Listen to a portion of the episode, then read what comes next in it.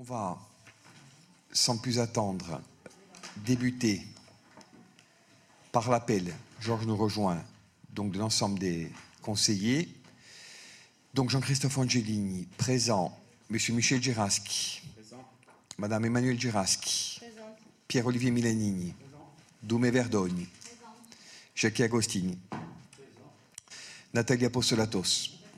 Jean-Claude Tafani représenté par Pierre-Olivier Milanini, Véronique Filippi, Gérard Cesare, Janine Zanini, représentée par Jeanne Stromboni, Paul Colonna Cesare, représenté par Gérard Cesare, Jeanne Stromboni, Marilus Soli, représentée par Véronique Filippi, Marie-Antoinette Ferracci, représentée par Doumé Verdoni, Didier Lorenzini, représenté par Ange-Paul Vacca, Nathalie Maisetti, Claire Ocaser, Stéphane Castelli, représenté par Nathalie Apostolatos, Nathalie Castelli, représentée par Vincent Gambini qui nous rejoint, Antoine Astraioli, représenté par Nathalie Maisetti, Santina Ferracci, Vincent Gambini donc qui nous rejoint, Grégory Sousini, représenté par Jackie Agostini, Pedro Esperini, représenté par Michel Giraschi, Ange-Paul Vacca. Marie-Antoinette Cook, représentée par Christiane Revest. Joseph Tafani, Christiane Revest, donc. Très bien. Camille de Rocazer, Georges Mela, Étienne Cesare, représenté par Georges Mela et Florence Valli. Bien. Donc on va euh, débuter euh, notre séance. Euh, comme vous l'avez peut-être vu, nous avons souhaité, en ce début de conseil municipal, en quelques minutes à peine, présenter de façon plus politique les travaux qui seront les nôtres aujourd'hui. Simplement donc rappeler un certain nombre de principes et de règles au premier rang desquels le fait que ce conseil municipal est une assemblée euh, politique dont les travaux euh, s'inscrivent dans un cycle euh, de collaboration et d'échange. Je pense bien sûr aux réunions de commissions organiques ou dites d'instruction permanente. Je pense aux réunions de commissions ad hoc, hein, il peut y en avoir. Je pense aux échanges plus ou moins formels qui ponctuent hein, la vie euh, du conseil municipal, majorité opposition euh, confondue, mais nous avons souhaité, au travers de cette euh, courte allocution et de façon plus générale, sans les rendre trop solennels pour autant, donner à nos travaux une dimension politique au sens où nous considérons, à juste raison, je pense, que ce conseil municipal est l'assemblée politique et l'assemblée souveraine, celle qui représente les porto et les porto dans leur diversité, et qui doit donc permettre d'aborder l'ensemble des sujets, mais sous un angle différent. On l'a souvent dit, dès lors que les commissions fonctionnent, et c'est le cas, que majorité et opposition, par-delà les clivages partisans et les questions euh, annexes, euh, s'y inscrivent résolument et en produisant euh, dans le sens de l'intérêt général, dès lors que le travail préparatoire et celui qui suit est effectivement accompli, le conseil municipal peut redevenir ce lieu de plein exercice de la démocratie au sens où nous l'entendons, au sens où nous voulons la faire vivre, et donc un lieu ou un haut lieu de débat politique. Ceci étant posé tout aussi rapidement, deux ou trois idées simples. La première, la crise sanitaire. Donc, euh, il est de notre devoir à toutes et à tous de rappeler au Porto Vecchie que les circonstances que nous vivons, pour exceptionnelles qu'elles puissent être, appellent résolument une vigilance de chaque instant. Alors, le hasard, si tant est qu'il existe, euh, nous conduit aujourd'hui à constater euh, qu'un vaccin aurait été trouvé. Rien n'est moins sûr, même si manifestement euh, des choses importantes ont été annoncées au plan scientifique, mais il n'en demeure pas moins que nous devons rester extrêmement vigilants. La Covid-19 tue, tue en Corse comme ailleurs. Je rappelle que ces dernières heures, malheureusement, une infirmière euh, de l'hôpital de Bastia euh, a succombé donc à cette maladie, et tant d'autres avant elle, euh, et malheureusement tant d'autres après, eh bien, pourraient aussi en subir les conséquences au niveau le plus grave. Donc il importe qu'à Porto Vecchio, où nous avons tout à la fois une population relativement âgée, je vais rappeler ici que 2500 porto-véquiers et porto-véquiers ont plus de 65 ans, nous avons également des publics qui peuvent être plus particulièrement exposés, eh bien, Porto Vecchio ne doit pas euh, déroger à la règle qui consiste, vaccin ou pas, pour les heures et même les jours et les semaines qui viennent, à redoubler de vigilance. Je veux à ce stade, et tout aussi brièvement, saluer la réactivité des services municipaux qui, comme ils ont pu le faire lors du premier confinement, de façon renouvelée lors du second, ont, sous l'autorité politique des élus, multiplié les efforts autour de la quinzaine de mesures opérationnelles que nous avons annoncées ici même aux premières heures du nouveau euh, confinement. Cinq mesures à caractère social que je ne me rappellerai pas, mais qui sont pour l'essentiel euh, pilotées par Manu Geraski. Cinq mesures à caractère économique qui sont, elles, plutôt pilotées par Vincent Gambini, Marie-Luce Sogli, Santina Ferracci, Nathalie Apostolatos et d'autres encore. Et bien sûr cinq mesures qui relèvent de la continuité du service public, qui, sont pilotées, elles, euh, conjointement, plus collégialement, et qui, sous mon autorité, permettent aux porto et aux porto de continuer à bénéficier d'une pérennité au plan pédagogique, au travers de l'action que pilote Nathalie Maisetti, au plan culturel, au travers d'un maintien, même en mode dégradé, de la programmation assurée euh, et euh, mise en œuvre par Doumé Verdogne, ainsi que sur tous les autres plans, avec ces soucis que nous avons de tenir compte, comme je viens de le dire et de le préciser, de la gravité extrême de la pandémie, tout en ne dramatisant pas les enjeux, car euh, il n'y a pas besoin de les dramatiser, ils sont déjà assez graves pour que nous n'ayons pas besoin d'en rajouter, tout en maintenant donc un principe de vie publique, ce que nous avons appelé lors de notre communication, continuer à faire société et à ne pas laisser la peur euh, aggraver la situation sanitaire qui est déjà elle-même particulièrement grave et particulièrement confuse. Donc, garder le cap, ce que notre majorité, et je le crois, l'ensemble du conseil municipal ont à cœur de faire, inciter les porte à la plus grande vigilance et bien sûr maintenir au travers des 15 mesures et au-delà un principe de pleine effectivité et de pleine continuité de l'action publique. Deuxièmement, et très vite, le pays a été touché par des attentats qui relèvent, parce que le mal est assez profond pour qu'il soit qualifié, du terrorisme islamiste. Je sais qu'il y a des pudeurs autour de ça et qu'on a parfois du mal ici ou là à désigner le mal. On ne peut combattre efficacement que ce que l'on qualifie. Et lorsqu'on est confronté à un terrorisme de nature islamiste ou islamique, il importe de le désigner comme tel. C'est ce que nous faisons et c'est ce que je fais en notre nom à tous parce que je crois que là aussi, il n'y a pas, me semble-t-il, euh, de différence ou de nuance. Dès lors, nous sommes tenus également de faire vivre un impératif de sécurité publique à l'aune euh, de dispositions qui, ici ou là, doivent toutes et tous nous mobiliser et nous interpeller. C'est pour cela que des forces de sécurité municipales, mais également de gendarmerie, ont été disposées euh, aux abords de l'église, que des forces équivalentes ont été euh, déployées aux abords hein, des écoles, et notamment durant les périodes de rentrée, en application de dispositions hautes, mais que nous avons à cœur de faire vivre en tenant compte, bien sûr, des impératifs de proximité qui, ici, sont de nature quelque peu différente.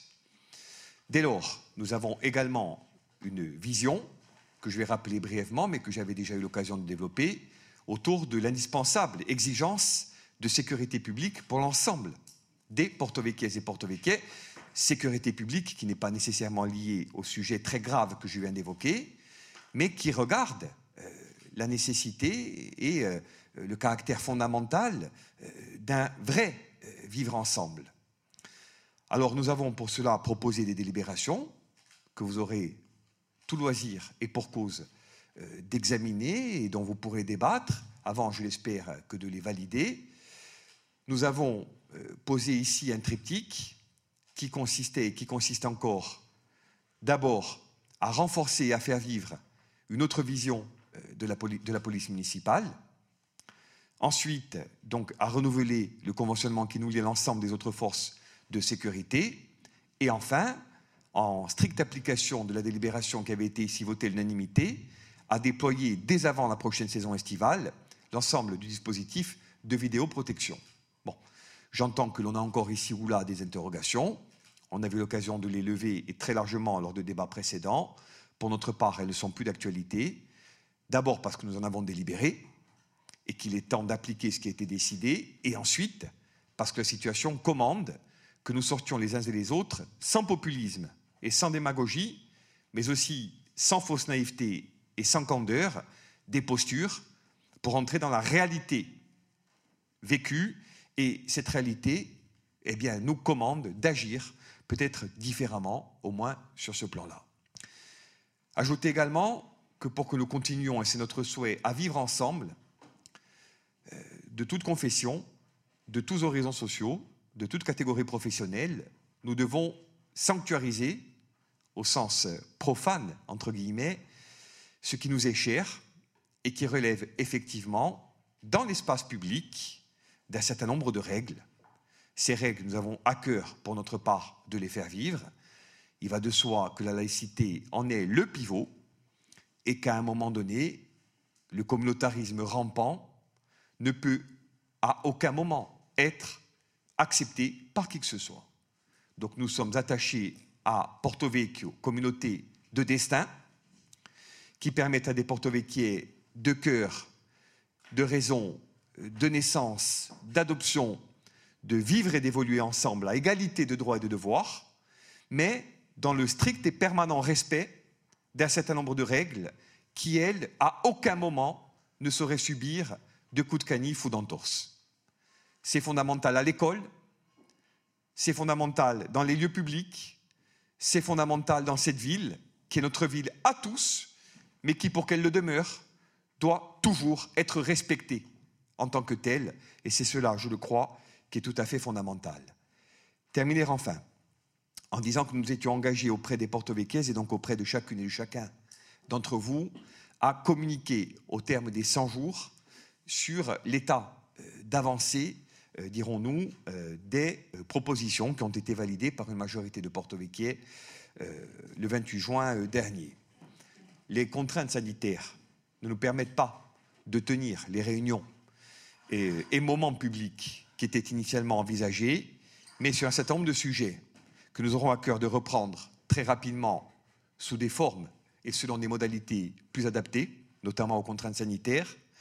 Nous reviendrons, mais ce sera le cas dès aujourd'hui, sur l'extension du port, sur le calendrier opérationnel lié au PLU, sur l'Office municipal des sports que Véro Philippe, un peu plus tard, aura à cœur de présenter, sur le Conseil municipal des jeunes qui aujourd'hui donnera lieu également à des décisions complémentaires, ainsi que sur la charte euh, de la langue corse, sur tous les sujets que nous avons euh, développés ces derniers temps et qui commencent résolument à entrer en voie d'application.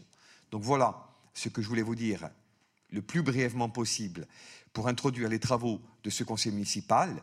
Vous dire enfin que fort de ce principe qui consiste à redonner à notre Assemblée un caractère pleinement politique et pas simplement une nature technique ou de chambre d'enregistrement, j'aurai et nous aurons à cœur euh, de sanctuariser, d'instituer euh, ce rendez-vous dans l'attente, espérons-le, d'un retour à des conditions sanitaires et démocratiques plus efficientes qui permettront aux porto comme nous l'avions proposé, de venir ici dans des modalités euh, encadrées pour poser des questions au conseil municipal, en même temps, bien sûr, qu'en réunissant et le CESEC municipal que nous aurons à cœur d'organiser très bientôt, en même temps qu'au Palavenne, qui lui aussi sera très prochainement porté sur les fonds baptismaux. Donc voilà ce que je voulais dire pour euh, euh, introduire nos propos.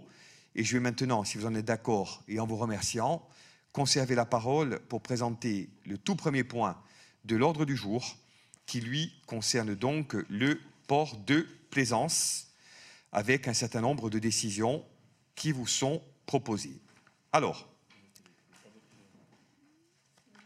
le compte-rendu d'abord, oui, on va le voter effectivement, même si on peut euh, parler d'une prise d'acte plus que d'un vote en tant que tel. Amène-t-il d'ailleurs ce compte rendu des remarques particulières? Non Très bien. Donc on va le voter effectivement euh, pour la forme. Qui est contre? Qui s'abstient? Qui est pour? Unanimité Merci. Point suivant, et je remettrai mon masque juste après, sur la poursuite des études quant à l'extension du port de plaisance. Alors, de quoi s'agit-il? Nous avions en d'autres temps euh, insisté collectivement sur le caractère parfois euh, excessif des études qui, en termes de rythme, euh, de contenu et donc de financement, euh, pouvaient peut-être, euh, à un moment donné, paraître, dirons-nous, trop denses. Ça a été dit, beaucoup d'entre elles sont à considérer et à remettre en perspective, donc elles n'ont pas été pour une large part inutiles, et d'autres sont à conduire en application des délibérations de ce Conseil, et notamment euh, de celles intervenues euh, ces deux euh, derniers mois.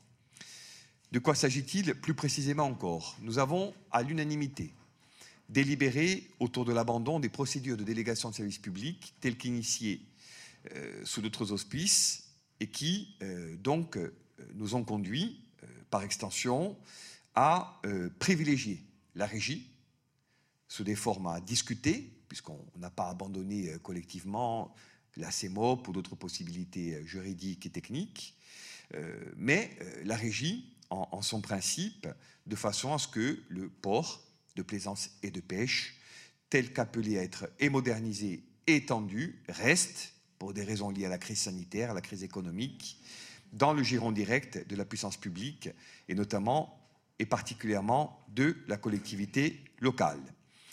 Euh, Thierry Bosser, la cellule Grand Projet, les services sous l'autorité de Madame la DGS que je salue, et l'ensemble du conseil municipal, et notamment de la majorité euh, nouvelle, ont travaillé pour actualiser la maquette financière et le dimensionnement global. Pour laisser donc euh, de la place au, débat, vous dire très rapidement, petit 1, que nous restons dans un objectif global d'un millier d'anneaux. Le port actuel, chacun le sait, en fait à peu près 350. Il y a la possibilité de mixer avec, bien sûr, du port à sec pour des unités de 8 à 12 mètres, mais c'est un sujet qui n'est pas tranché, très clairement, et dont nous aurons l'occasion de reparler et en commission portuaire et en commission d'instruction dédiée. Mais port à sec ou pas, nous avons conserver l'objectif de 800 places nouvelles en mer, dirons-nous, ce qui porterait la capacité théorique, puisque relative aussi à la taille des navires, à 1000 à 1100, en gros, euh, places euh, au total. Dès lors, on aboutit à un investissement qui devrait être de l'ordre de 70 millions d'euros, à quelques millions d'euros près, dont on a vu lors d'un conseil précédent qu'il pouvait être, cet investissement, financé, euh, bien sûr, par la prévente d'anneaux, mais avant tout par euh, le concours financier de l'ensemble de nos partenaires, au premier rang desquels l'État. Et si cette euh, délibération, ou plutôt ce projet de délibération, a un intérêt premier, je ne dirais pas unique, c'est d'abord parce qu'il permet, ce projet, de poser l'opportunité de solliciter formellement, comme nous allons le faire pour d'autres sujets, et je vous y rends attentif, le programme de transformation et d'investissement de la Corse. Nous avons rencontré, il y a environ deux mois, avec une délégation de la majorité municipale, euh, le chargé, dirons-nous, euh, du PTIC en, préfecture, M. Valenton. Euh, nous avons fait suivre ce contact d'entretien de travail dont le dernier en date pour partie a eu lieu vendredi dernier avec le préfet donc de Corse. Et nous avons bien sûr, lors d'entretiens répétés, et ici même, fait état de l'ambition qui est la nôtre en ce domaine. Et très clairement, le PTIC peut être, entre autres sujets, le vecteur qui nous permet, sans avoir recours à la DSP, à la concession, etc., d'optimiser les marges de financement pour réaliser le projet sans exposer la commune à des risques financiers trop importants. Donc, loin de moi l'idée de vous communiquer aujourd'hui un chiffre ou une enveloppe, mais je voulais vous dire que la majorité nouvelle, et je crois pouvoir le dire dans le sillage pour partie euh, des souhaits des porte en général, a introduit quatre sujets. Trois sont de notre compétence directe, un autre un peu moins. Le premier, c'est le port de plaisance. Le second, c'est la question de l'eau et de l'assainissement. Nous aurons à ce titre une réunion très importante le 19 novembre prochain sur, bien sûr, la steppe de Capoulipadoula, mais celle-là a un plan de financement qui est, entre guillemets, bouclé. Sur celle pluricommunale de Sauta, donc avec l'implication et de Porto Vecchio et de la commune de Saute, et enfin sur le module ou l'usine de Note, dont la modernisation est aujourd'hui devenue indispensable. Ce pack, eau, assainissement, etc., il va avoisiner, peut-être même dépasser, les 30 millions d'euros. Donc, on est sur une demande formelle et déjà transmise, hein, pour ne rien cacher, au PTIC. Troisième sujet, qui lui est plutôt, pour ne pas dire totalement, de l'ordre de la communauté de, communes, les déchets. Donc les conseillers communautaires présents autour de la table le savent. Nous l'avons introduit à maintes et maintes reprises. Je l'ai dit, euh, en ma double qualité de maire et de président de la Comcom, il n'est pas concevable que nous vivions au rythme, sans entrer dans un débat sur la légitimité euh, ou la légalité euh, des courriers préfectoraux nous indiquant ce que nous savons malheureusement déjà et depuis même fort longtemps, que l'actuel quai de transfert ne correspond plus aux normes en vigueur, pas plus qu'aux exigences, euh, dirons-nous, d'un traitement efficace de la problématique déchets sur la commune et dans le territoire. Idem sur le sujet des biodéchets, et nous avons eu l'occasion d'en parler au nouveau président du CIVADEC, M. Georges Gianni, où l'on a également une interrogation vive quant à cet aspect-là du traitement euh, des déchets de façon générale. Reste enfin la question du traitement, non pas final, mais, euh, dirons-nous, suivant euh, dans la chaîne. Euh, Ajaccio s'oriente vraisemblablement, y compris d'ailleurs dans le cadre d'une inscription au PTIC, vers un centre de tri mécanobiologique ou quelque chose d'équivalent.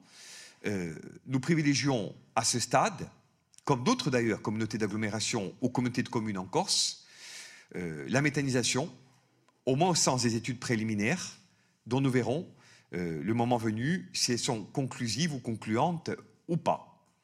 Mais c'est un sujet PTIC.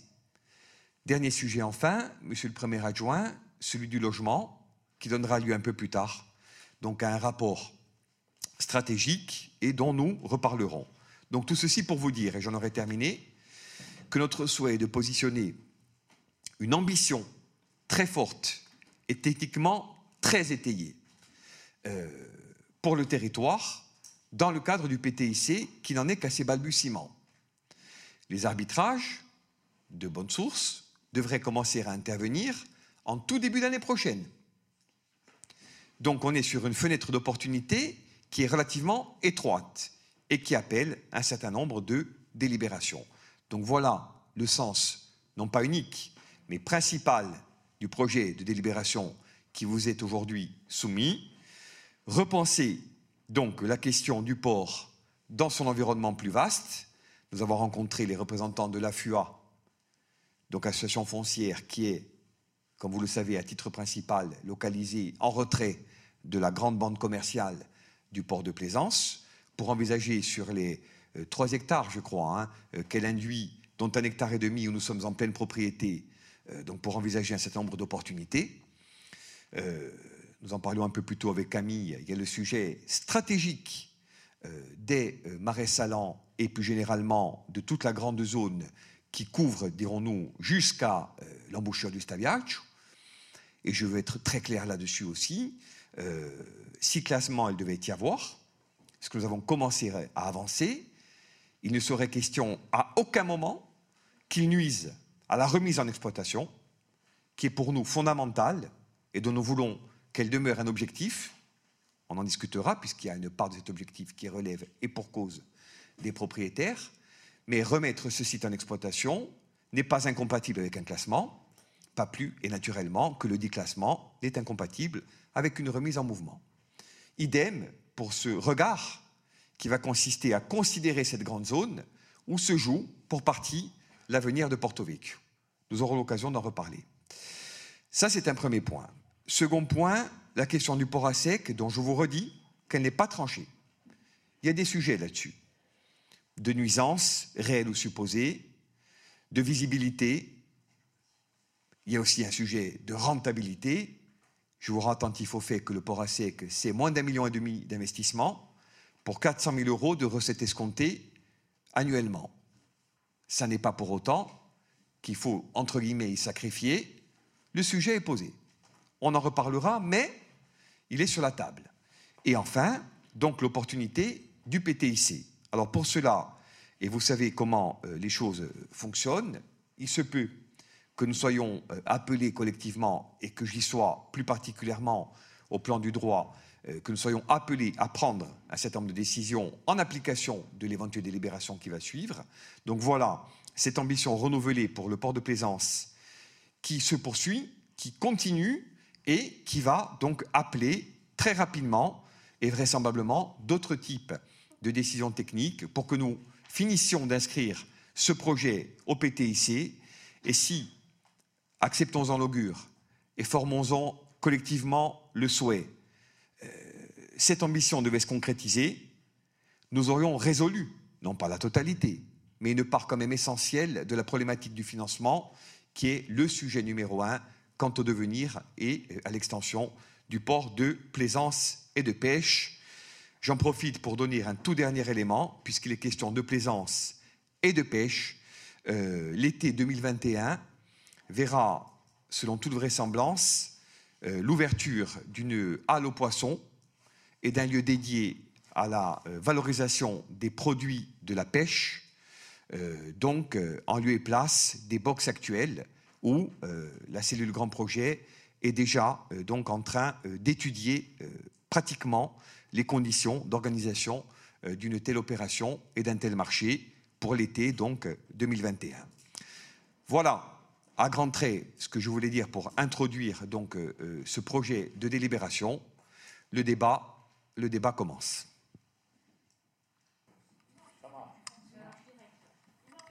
Oui, une réflexion. Tout le monde peut partager effectivement l'intérêt stratégique et écologique du port de plaisance. Personne ne le remet en cause. Vous avez fait un choix, c'est le choix de la régie. C'est une hypothèse. Ce choix est conditionné dans ce rapport par deux choses. D'atteindre l'objectif début des travaux 30 avril 2022. C'est pas impossible, mais ce n'est pas garanti. Mais c'est aujourd'hui le cadre légal qui est imposé. Et ce n'est pas aujourd'hui le Covid qui n'interdit pas l'évolution des choses et des travaux qui pourrait, je dirais, garantir une prorogation. Mais la deuxième chose, c'est qu'il est conditionné par des financements. Alors, je ne dis pas que c'est impossible, là non plus. Mais sur 70 millions, lorsqu'on sait par exemple que des financements publics ne dépassent pas 30%, on en parlait tout à l'heure, pour la construction d'écoles, qui elles ne rapportent pas un centime. J'ai un doute sur le fait que dans le cadre de ce plan, je dirais, de transformation pour la Corse, on puisse obtenir des, choses, des sommes aussi substantielles. J'ai encore plus de doutes sur un financement européen. Lorsqu'on avait établi ensemble, il y a quelques années, c'est à l'époque José Ross qui était président de la DEC, le plan nautique, à aucun moment nous n'avons eu de garantie qu'il y aurait des financements. D'ailleurs, ce plan nautique n'a pas abouti. On avait, alors que ce n'était pas une grande ambition, établi à 2000 anneaux. Je ne sais pas si on a dépassé les 200 anneaux. Or, il faut être dans le marché. C'est vrai que le projet à 1100 anneaux est un projet qui rentre dans un marché méditerranéen, parce que ce qui compte, ce n'est pas que de faire un port, c'est d'être dans le marché. La Corse n'est pas dans le marché aujourd'hui. Lorsqu'on compare avec les autres îles, avec la Sardaigne, la plus proche de nos îles, bon, il y a plus d'anneaux sur 40, 50 km de côte en Sardaigne que dans toute la Corse. Donc la question, c'est que l'hypothèse de ces financements, région et on sait que la région va devoir, la collectivité de Corse va devoir supporter tellement d'investissements dans des conditions bien plus difficiles avec euh, aujourd'hui euh, à peu près, on est autour d'un milliard euh, de dettes, d'endettement. J'ai du mal à voir quel serait le niveau d'investissement public, de subvention, dans un domaine où il y a, contrairement à l'eau, l'assainissement, pas la même rentabilité, il n'y a pas de recette derrière, euh, la part aussi importante qui serait euh, dévolue à ce projet. Est-ce que ça serait 5 millions, 10 millions, 15 millions? Donc ça veut dire que la part résiduelle pour ce projet, moi je l'estime à 60 millions. Bien sûr, il y a la vente d'anneaux, bien sûr, dans un marché aujourd'hui qui, est perturbé. Donc ça veut dire que ce qui est important, au-delà de ce rapport, c'est d'avoir dit en préambule que si le choix de la régie était le choix aujourd'hui, il n'était pas un choix exclusif parce que l'objectif, c'est de réaliser l'extension et la réalisation, en fin de compte, d'un port nouveau, d'un port moderne, avec les services euh, qui correspondent. Et surtout, il y a derrière un port l'entretien, la réparation navale, les industries nautiques. C'est l'ensemble qu'il faut prendre en compte.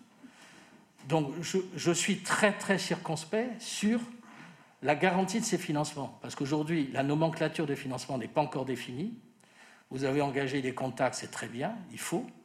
Je ne dis pas qu'il ne faut pas aller dans cette direction, mais je suis, je dirais, très circonspect. Ça veut dire que ça plus l'ensemble des autres opérations que vous avez ambitionnées, que ce soit dans le domaine du logement, dans le domaine des écoles, dans le domaine de l'eau, de l'assainissement. Il ne faut pas oublier aussi les besoins en hydraulique que nous aurons l'ensemble dans le bassin du grand Sud. Là aussi, il y aura des besoins de financement. Or, aujourd'hui, pour des sujets aussi importants, on n'a jamais obtenu de financement européen, par exemple. Donc voilà, je reste très prudent. Ça veut dire que la régie, l'objectif aujourd'hui, il ne sera peut-être pas en fonction du résultat, l'objectif demain, enfin le mode de, je dire, de réalisation. La deuxième chose, pour avoir évoqué les ports euh, à sec, je pense que, comme disait l'autre, lorsqu'on est entouré d'eau de, toutes parts et qu'on a un aussi faible coefficient de réalisation de places de port de plaisance sur l'eau, il est difficile, autant c'est possible sur le Languedoc-Roussillon, enfin toute la région, tout le bassin méditerranéen, de l'imaginer, parce que c'est saturé en port de plaisance, autant chez nous, il y a encore vocation à aller dans ce sens. Je penserais plutôt aussi, parce qu'il y a à peu près 800 euh, bateaux l'été en mouillage forain, d'aller dans des mouillages organisés euh, sur certains secteurs. Voilà, voilà les réflexions. ça ne fait pas obstacle à la recherche, je dirais que c'est très, très, très, très, ça sera très difficile d'atteindre un objectif aussi ambitieux en financement, je dirais, contractualisé avec l'État, l'Europe et la collectivité.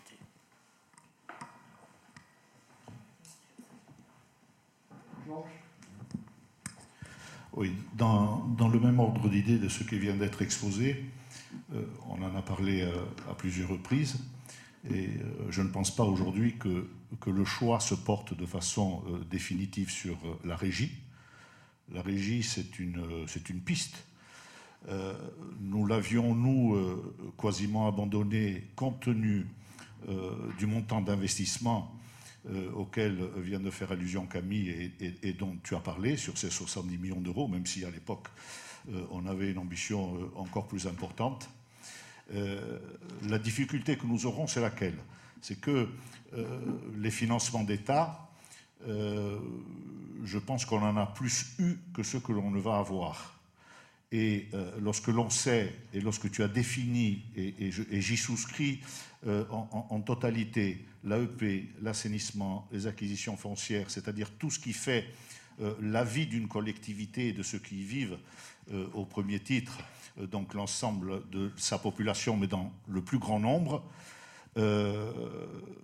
compte tenu aussi des chiffres et des études qui ont été faites précédemment et qui ne sont pas remises en question, et je vous en remercie, au niveau de l'AEP et de l'assainissement, où on sait que l'investissement sera de l'ordre de 38 à 40 millions d'euros,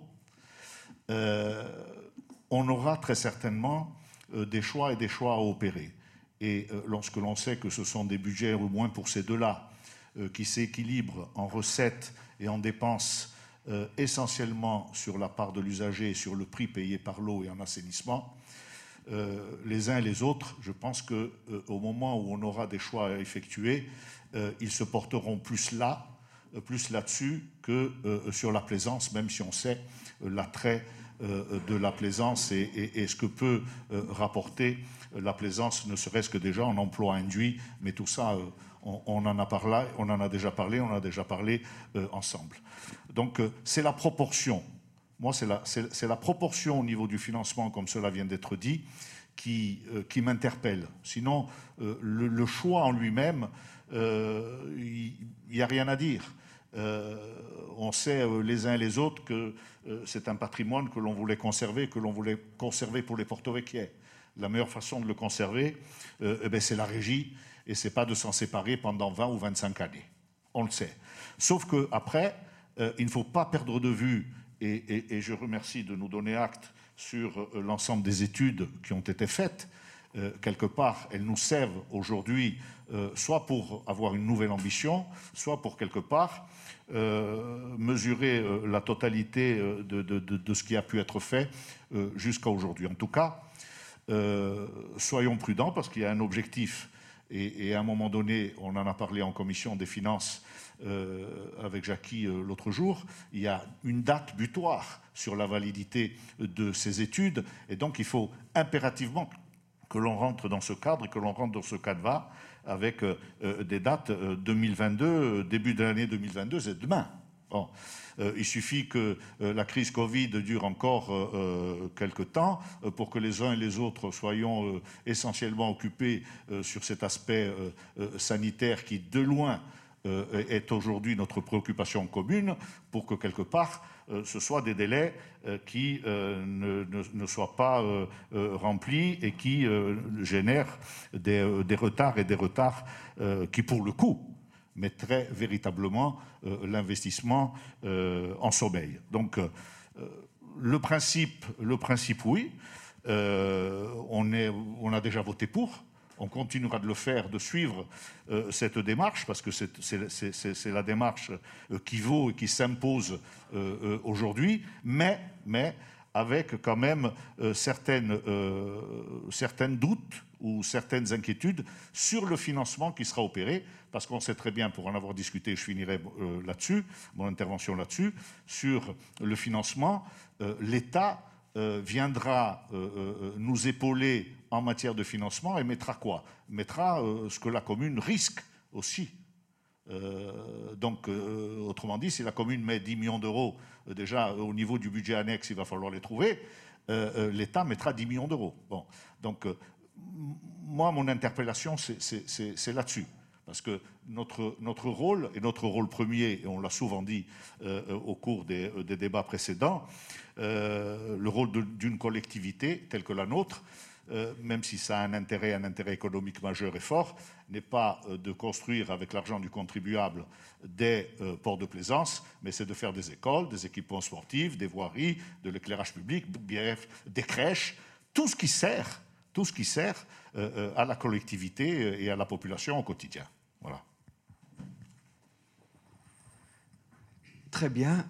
Donc à ce stade, pour ne pas, dirons-nous, bloquer, euh, entre guillemets, euh, le débat, euh, sur ce seul point, mais le conclure provisoirement. dire d'autres choses supplémentaires. la première, c'est que l'on ne peut pas, et malheureusement, bénéficier et des avantages de la régie en totalité et des avantages de la concession ou de la DSP en totalité. Euh, dès lors qu'on choisit de conserver le patrimoine, et ça a été un choix collectif, pour ne pas dire unanime, euh, dans le giron euh, donc de, la collectivité locale, on est obligé d'en tirer les conséquences ou les conclusions qui s'imposent au, plan financier. En d'autres termes, de déduire une maquette financière d'investissement qui donc intègre le fait que nous avons sur cette même période non pas simplement euh, un train d'investissement à assurer et à garantir, mais aussi un niveau de recette. Parce qu'on en parle comme si c'était un investissement figé, comme si l'on parlait d'une école ou euh, d'une place publique. Non, c'est un investissement qui est parmi les plus dynamiques que la commune est, en mesure de réaliser. Parce qu'on sait que c'est là euh, que se niche, dirons-nous, de potentielles recettes à un niveau et soutenu et élevé. Et pour ma part, je l'ai dit y compris au sein de la majorité, euh, je crois, euh, indépendamment et de la crise sanitaire et de la crise économique ou sociale, que la plaisance et le nautisme conservent un avenir. En témoignent les chiffres qui ont été produits ces tout derniers temps en termes de fréquentation en Méditerranée et en Europe. on voit bien qu'il y a sur ces sujets-là une attractivité qui demeure. Je n'entrerai pas dans le débat euh, politique ou idéologique, euh, pas analyser tout ceci, mais simplement dire qu'aujourd'hui, en termes macroéconomiques, il y a une réalité, c'est que l'attractivité autour de la plaisance et du nautisme ne diminue pas, et que l'enjeu n'est pas de savoir si cet intérêt va diminuer ou pas, je considère pour ma part qu'il ne diminuera vraisemblablement pas, en tous les cas jusqu'à un certain point, mais de voir effectivement, dans un environnement extrêmement concurrentiel et presque mondialisé, à certains égards, on peut, nous, tirer notre épingle du jeu et ne pas être, dirons-nous, euh, sous-dimensionné par rapport à l'offre de Sardaigne ou d'autres îles ou territoires euh, riverains ou relativement proches. Donc, dès lors qu'on dispose d'un train de recettes qui correspond en partie, et même euh, au-delà, à l'investissement qu'on est en, mesure de réaliser, je pense qu'on est sur un pari qui vaut la peine euh, euh, d'être pris. Deuxième sujet, je vous l'ai dit, je ne m'hasarderai pas euh, à projeter un niveau d'inscription au PTIC. D'une part, ce serait présomptueux et même inélégant à l'endroit de ceux qui ont tout ou partie de la décision. Et, d'autre part, ce serait prématuré parce qu'aujourd'hui, rien ne nous permet de euh, cibler euh, le niveau euh, que l'on est vraisemblablement en mesure d'atteindre. Mais une chose est sûre, c'est qu'à mon avis, on est sur une durée d'amortissement qui est relativement longue, une maquette financière qui, en bénéficiant du PTIC, peut également être consolidée par d'autres types d'apports. Je crois peu moi-même en la contribution de l'Union européenne, sous quelque forme que, ce soit. Je crois en revanche davantage dans le concours de l'État, qui, à mon avis, y voit, tout comme nous, une opportunité stratégique, y compris sur le plan de l'écologie, du développement durable, de la gestion de l'eau, etc. Donc c'est le point sur lequel peut-être on diverge un peu. Je ne suis pas sûr euh, que les financements État soient davantage euh, derrière que, que devant nous. Je continue de penser que si on est force de proposition, qu'on produit des dossiers étayés et qu'on est techniquement à la hauteur de l'enjeu, on est en mesure de bénéficier, mais je ne peux pas parler pour qui que ce soit, sinon pour nous tous et encore, euh, en mesure de bénéficier donc de ce concours-là. En tous les cas, on va en former le vœu et on va continuer à s'inscrire dans cette dynamique. Et de toute façon, quel que soit le résultat, il sera connu bientôt. C'est-à-dire que d'après ce qui nous a été dit formellement, sous le contrôle de ceux qui m'accompagnaient, Jackie, moi, ma DGS, euh, Diago Manto euh, et d'autres, on devrait, avant la fin du premier trimestre de l'année prochaine, euh, bénéficier de réponses claires sur les chantiers d'abord et sur les niveaux d'engagement ensuite qu'on est en mesure d'attendre, étant entendu qu'il ne suffit pas de lever le doigt pour être retenu. Tous les chantiers ne sont pas éligibles, et tant mieux. On n'est plus dans le PEI. Bon. De la même façon, euh, ça n'est pas parce qu'on est euh, éligible qu'on est consacré. Ça demande techniquement un certain nombre de démarches, etc. Bon. Donc, les choses sont posées, euh, on va voir. Reste deux points. L'ambition financière et le début des travaux au 30 avril 2022. Sur l'ambition financière, dès lors qu'on bénéficie, et c'est ça qui va être déterminant, y compris sur la question, même si on ne l'ouvrira pas ce soir, ce serait trop long, du port à sec ou d'autres sujets pendants, d'un niveau d'engagement au PTIC assez élevé. On verra. Que l'attractivité du port demeure et qu'on est en mesure, auprès d'un certain nombre d'opérateurs privés, de solliciter des concours qui n'altèrent pas la portée juridique ou opérationnelle de la régie et ou de la CEMOP, on verra. Et qu'on a en même temps donc un, plan de financement euh, qui vient, euh, dirons-nous, agréger l'ensemble des autres partenaires. On va se réunir en toute transparence. C'est d'ailleurs l'article 4, euh, je crois, du projet de Délib. Consulter les porto-véquiers, puisque nous n'avons pas perdu de vue l'idée que l'on puisse organiser dans des modalités qui pour l'instant demeure ouverte, hein. crise sanitaire oblige, euh, un référendum ou quelque chose d'équivalent, on verra. Bon, mais de toute façon, il y a un moment dans la chaîne de décision, c'est le point 4 en effet, où les porte seront consultés, et où donc on assoira une trajectoire d'investissement dont je veux dire ici, pour limiter et périlleux que puisse sembler l'exercice, qu'elle sera assurée sans dégrader le service rendu au porto ni les autres postes qui structurent le chapitre de l'investissement. On ne renoncera ni aux 3, 4, 5 millions, les bonnes années, qui, en dehors des projets structurants, permettent de maintenir la commune à niveau en termes de voirie, de petits équipements, etc., ni aux projets pour lesquels on a été élu. Je pense, en regardant Vincent, à la cuisine municipale. Je pense euh, à un certain nombre d'autres sujets euh, pendants. Je ne parlerai pas là au poisson ou des marchés qu'on va requalifier. Là, on est dans des enveloppes qui sont à la fois cofinancées et pas assez importantes pour être inquiétantes. Mais on veut garder ce double objectif et continuer dans cette trajectoire. Donc ça, c'est un engagement politique. Reste un dernier point, qui est celui du 30 avril 2022. Ça a été dit clairement, et je ne vous cache pas qu'on a envisagé un temps de négocier les termes d'un report au 30 avril 2023.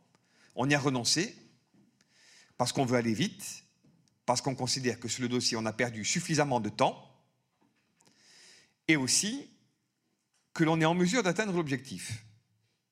Comment? On ne va pas entrer dans le détail technique, bien qu'on pourrait le faire. Mais si on effectue puisqu'on est hors herbier de Posidonie.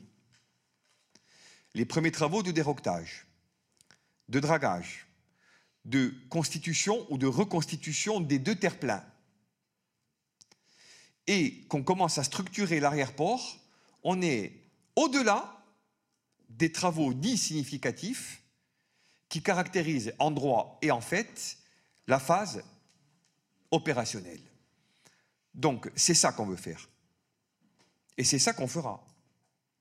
Et on le fera dans les temps, parce que là, pour le coup, on a mesuré techniquement les impacts de la décision qui a été prise. On est globalement en mesure d'atteindre l'objectif. Donc voilà, pour ne pas être trop long, ce que je voulais, un peu en écho aux propos euh, de Camille et de Georges, dire, et plus généralement euh, dans le prolongement des débats qu'on a déjà eus, et en prévision des débats qu'on aura bientôt, voilà la maquette sur laquelle on peut s'entendre.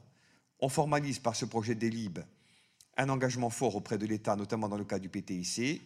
On consacre un principe de régie, mais euh, qui peut supporter, le cas échéant, des aménagements en fonction des financements qui viendront en consolidation du plan que je viens euh, d'annoncer. Euh, on inscrira le projet dans une zone d'enjeu beaucoup plus vaste, y compris en matière d'écologie et de développement durable. Et enfin, on y associera de façon, euh, dirons-nous, euh, opérationnelle dès cet été la partie pêche, dont on sait tous qu'elle ne générera pas de recettes, en tous les cas pas dans les proportions qu'on serait en droit d'attendre de comparer, mais qui est quand même importante, et pas qu'en termes symboliques, pour l'identité future de cet équipement. Donc voilà, si on en est d'accord, Camille Juste un mot pour dire que si je devais faire un parallèle avec les entreprises, on serait plus sur des avances remboursables que sur de la subvention, étant donné que derrière, il y a des recettes. Voilà. Mais le système n'existe pas pour les collectivités. Malheureusement, non. Voilà.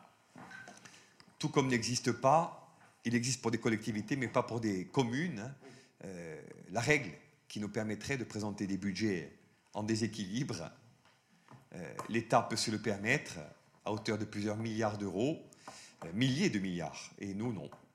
Euh, ok, très bien, donc ce débat étant clos, je crois, on va passer au vote. qui est contre? Qui s'abstient? Qui est pour? Unanimité, merci. Point 2. Donc je donne la parole à Madame Véronique Philippe pour présenter la possible création de l'Office municipal des sports. Merci, Monsieur le maire. Bonsoir à toutes et à tous.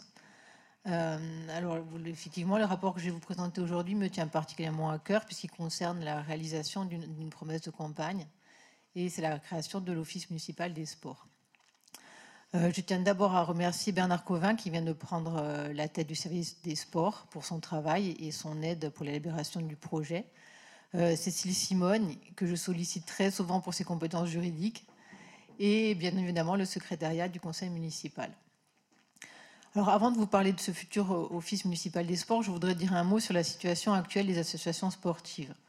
En mars 2020, elles ont subi, comme tout le monde, euh, les effets du Covid. Elles ont arrêté de fonctionner euh, certains, au vu de la situation économique, ont proposé à leurs licenciés de rembourser une partie des cotisations, mettant euh, euh, de ce fait en péril l'équilibre de leur budget. de plus, on a annulé quasiment toutes les manifestations et ça a privé la plupart des, associations d'une entrée d'argent sur lesquelles elles comptent chaque année. Donc en septembre, euh, j'ai reçu les, tout cet été de nombreuses associations et ils étaient assez, euh, elles étaient assez, euh,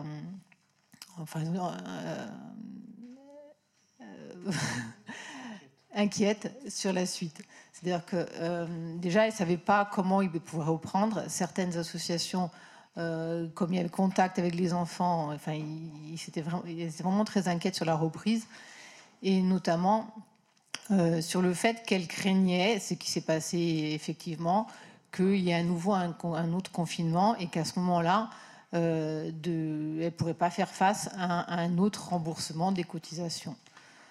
Euh, donc on, est conscient enfin, que, ce nouvel arrêt, avec ce nouvel arrêt, doit faire face à des difficultés énormes. Donc nous souhaitons les rassurer en affirmant qu'elles resteront au centre de la politique sportive de la ville. Euh, et d'ailleurs, je tiens à les remercier parce que, euh, alors, autant les associations ne peuvent plus fonctionner, autant l'école municipale des sports, elle, a le droit de, continuer à fonctionner puisque le périscolaire euh, est autorisé. Et comme nous avons deux agents qui sont fragiles et qui ne pourront pas travailler, le service, l'école municipale des sports ne pouvait pas fonctionner avec un seul agent. Donc je me suis retournée vers les associations qui ont euh, proposé de mettre à disposition euh, des bénévoles afin de faire tourner l'école municipale des sports qui donc ne sera pas à l'arrêt. Donc merci beaucoup pour eux, à eux pour ça. Euh, alors, l'Office municipal des sports, euh, qu'est-ce que c'est? C'est d'abord une association de loi 1901 qui est au service des sports et des sportifs de la commune. Elle a plusieurs missions. Elle est surtout force de proposition auprès des élus afin de développer les activités physiques et sportives. Euh, elle permettra de coordonner la vie sportive de la commune en lien avec le tissu associatif, d'émettre des propositions sur l'utilisation des équipements sportifs, de développer toute action en faveur de la santé des pratiquants, de mutualiser les moyens humains au service des associations. Et ce qui va être utile, euh, surtout là maintenant dans la situation actuelle, c'est de mutualiser les expériences et les informations avec l'ensemble des associations. Euh, donc nous avons déjà travaillé avec les associations, euh, nous les avons réunis. On a, ils ont travaillé sur les statuts, donc on a déjà établi des statuts. Et ils ont validé le nombre de conseillers qui vont siéger à cette association. Euh, donc, il a été décidé qu'il serait au nombre de trois. Donc, si la création de cet office est, votée, la prochaine étape est de, réunir une assemblée générale constitutive afin d'adopter les statuts et euh, d'élire le président et un bureau. Euh, voilà, donc ce que je vous demande ce soir, c'est de l'article 1, c'est de participer à la création d'un office municipal des sports euh, article 2, de fixer le nombre des membres actifs issus du conseil municipal pour siéger à l'office municipal des sports, avec euh, un membre désigné au sein du conseil municipal, alors euh, moi, l'adjoint au sport, et, et deux autres membres nommés par le maire. Et l'article 3, bien sûr, d'autoriser le maire à effectuer toutes les démarches utiles à la création de cet office.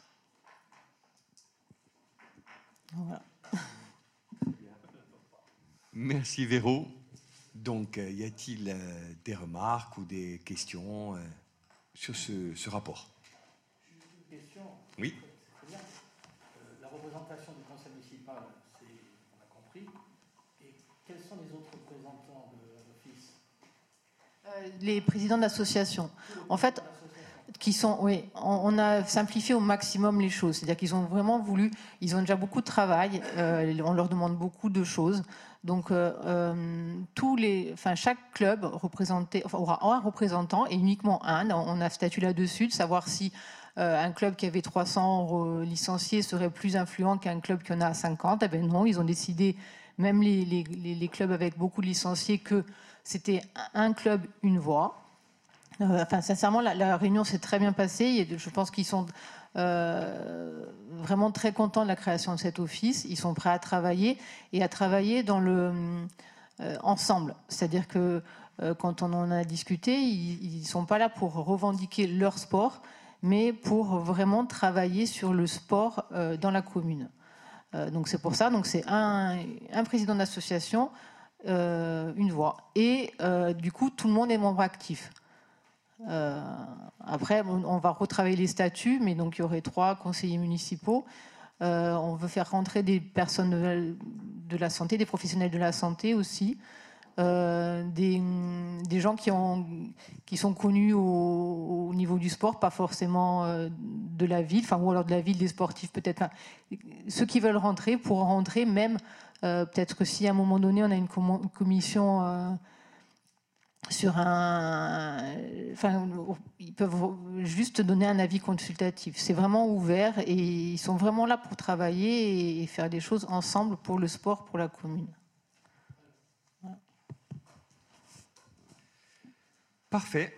Donc le sujet euh, semblant a priori très consensuel. Et merci Véro pour cette présentation euh, très précise. On va passer au vote. Qui euh, est contre? Qui s'abstient? Qui est pour l'OMS Unanimité. Merci. Point suivant, donc toujours avec Véronique, sur la convention tripartite permettant la mise à disposition des équipements sportifs du collège Léon Beaujou. Euh, oui, alors depuis septembre 2017, euh, le, il y a une convention qui est signée avec le collège Lambougeau parce que les infrastructures de la ville ne suffisent pas à absorber euh, euh, toutes les associations. donc en fait, c'est une, convention tripartite avec la collectivité de Corse, le principal du collège Lambougeau et la commune, afin de, donner accès aux associations, enfin, de donner accès au gymnase du, collège Lambougeau. Euh, après, à charge à la commune de fournir, euh, de, mettre à disposition un agent au moment où les associations euh, fréquentent l'établissement et, de s'occuper du ménage et de régler la partie financière sur le DF et l'électricité et, l'eau.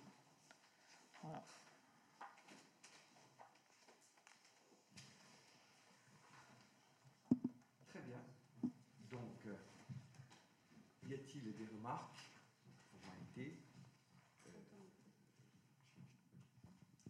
Non Ok. Donc on passe au vote. Qui est contre Qui s'abstient Qui est pour Unanimité. Merci. Point suivant.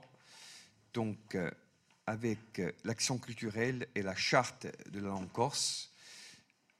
Donc, je demande à Doumé Verdogni de rapporter. Merci.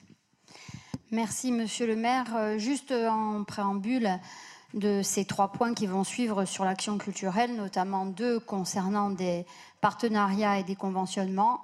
Juste un point de méthode, monsieur le maire. Je crois que on a à cœur depuis le début, tous ensemble, mais particulièrement dans l'action culturelle, à essayer de monter des partenariats, à euh, gérer des conventions, pour que lorsqu'on dépose des projets, qu'ils soient au niveau régional, qu'ils soient au niveau national ou au niveau européen, parce qu'on en dépose, donc à ce moment-là, on a constitué en amont un partenariat, un réseau qui va venir justement accréditer et rendre possible à la sortie au moins l'éligibilité de ces dossiers et ensuite peut-être effectivement aussi la possibilité d'avoir des financements. Donc euh, les financements, ça se demande.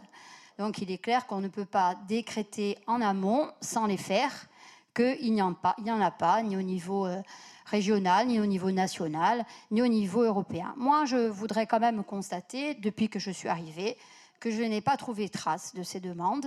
Donc, il y a actuellement un dossier national sur les contrats territoire lecture. Nous allons inaugurer 3000 mètres carrés de médiathèque au sol, dont je ne crois pas que vous ayez à un moment donné évalué le coût, ni même l'équilibre budgétaire, sachant qu'il n'y aura pas plus de recettes. En tout cas, certainement beaucoup moins qu'un port de plaisance. Donc nous, on aura à cœur, effectivement, sur le plan régional, sur le plan national et sur le plan européen, de faire partout où il y a des guichets des appels à projets. Donc c'est pour la raison pour laquelle aujourd'hui, avec l'ensemble de nos partenaires, on va essayer de montrer que la commune de Porto qui est la, maire de et la mairie de Porto eh bien, sont lisibles, sont visibles et font des choses. Voilà. Donc la première action euh, culturelle aujourd'hui, c'est la charte de la langue corse. Donc c'est une charte euh, dont vous savez qu'elle avait été évidemment euh, déjà euh, votée par le précédent conseil municipal, notamment en 2009, hein, puisque ça venait à la suite des deux, d'abord de la volonté de la collectivité à l'époque en 2007 de présenter un plan sur la langue corse et ensuite l'État ayant dans sa constitution introduit au titre du patrimoine la valorisation des langues régionales.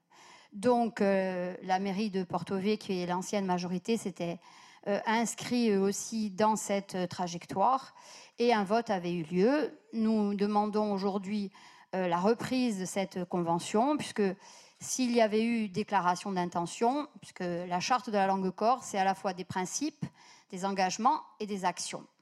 Donc on peut donner crédit sur le plan des principes et des engagements, et notamment on peut saluer le travail qu'avait fait Madame Gabi Biancarelli et euh, Jean-Paul Luciani. Hein.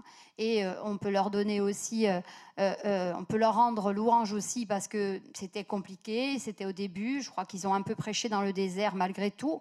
Il était de bon ton à l'époque et encore maintenant d'ailleurs hein, de s'inscrire évidemment dans la trajectoire langue corse sans pour autant que ce soit suivi vraiment de volonté forte et d'action. Donc, euh, j'espère que pour euh, la municipalité qui est la nôtre, euh, ces principes et ces engagements seront suivis d'une volonté forte. Donc, on va se donner un an, c'est ce que demande le rapport, pour revenir vers vous dans un an. Et après avoir, on, va dire, essayé de décliner la feuille de route, hein, puisque il y a 11 actions qui sont obligatoires et qui concernent davantage de la communication, de l'affichage euh, bilingue, de la signalétique, de la mise à disposition euh, pour le public d'un certain nombre de documents. On va s'engager notamment, euh, je vous renvoie aux quatre actions supplémentaires qui sont à la fois de la convivialité. Par exemple, on sait que l'ensemble des euh, conseillers municipaux et surtout Monsieur le maire n'a aucune difficulté à faire un mariage en langue corse quand les gens le souhaitent. Donc euh, on va s'inscrire aussi dans des actes, hein, dans des, rapports de conseils municipaux qui soient en langue corse. Je crois que c'est important. Au-delà, on va s'inscrire également sur euh, la présence forte de la langue corse, bilingue quand c'est nécessaire, hein, parce que Parfois, lorsqu'il y a des pictogrammes ou lorsque la signification est claire, on n'est pas obligé non plus d'aller vers des signalétiques absolument euh, bilingues. Donc euh, également, on va aller euh, vers, dans ce qui concerne les profils de poste, lorsqu'il y a compétence égale, on va aller vers privilégier la compétence langue corse de façon à ce qu'elle puisse être active. Et enfin, on a souhaité aussi encourager la création artistique en langue corse, de façon à ce qu'on puisse aussi privilégier le réseau qui s'est constitué aujourd'hui au sein des créateurs et qui montre euh, leur dynamisme. Je crois qu'en matière de langue corse, ici, il y a une démonstration qui a été faite depuis au moins 30 ans, c'est que lorsque les gens créent, à 80%, et y compris les jeunes, même si parfois ils ne sont pas totalement corsophones, ils créent en langue corse. Hein.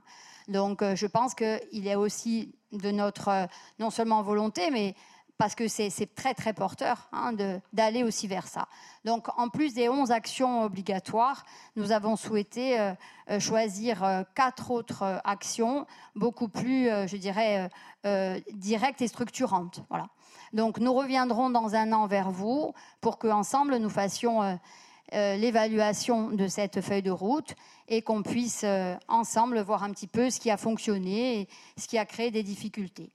Un an, c'est important puisque après, il y a une labellisation. Il ne suffit pas de signer une charte, monsieur le maire.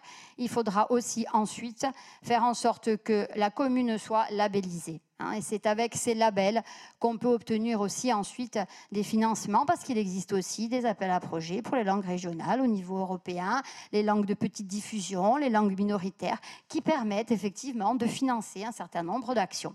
Donc, mais il faut, il faut des labels. Il ne faut pas juste, à un moment donné, des déclarations d'intention.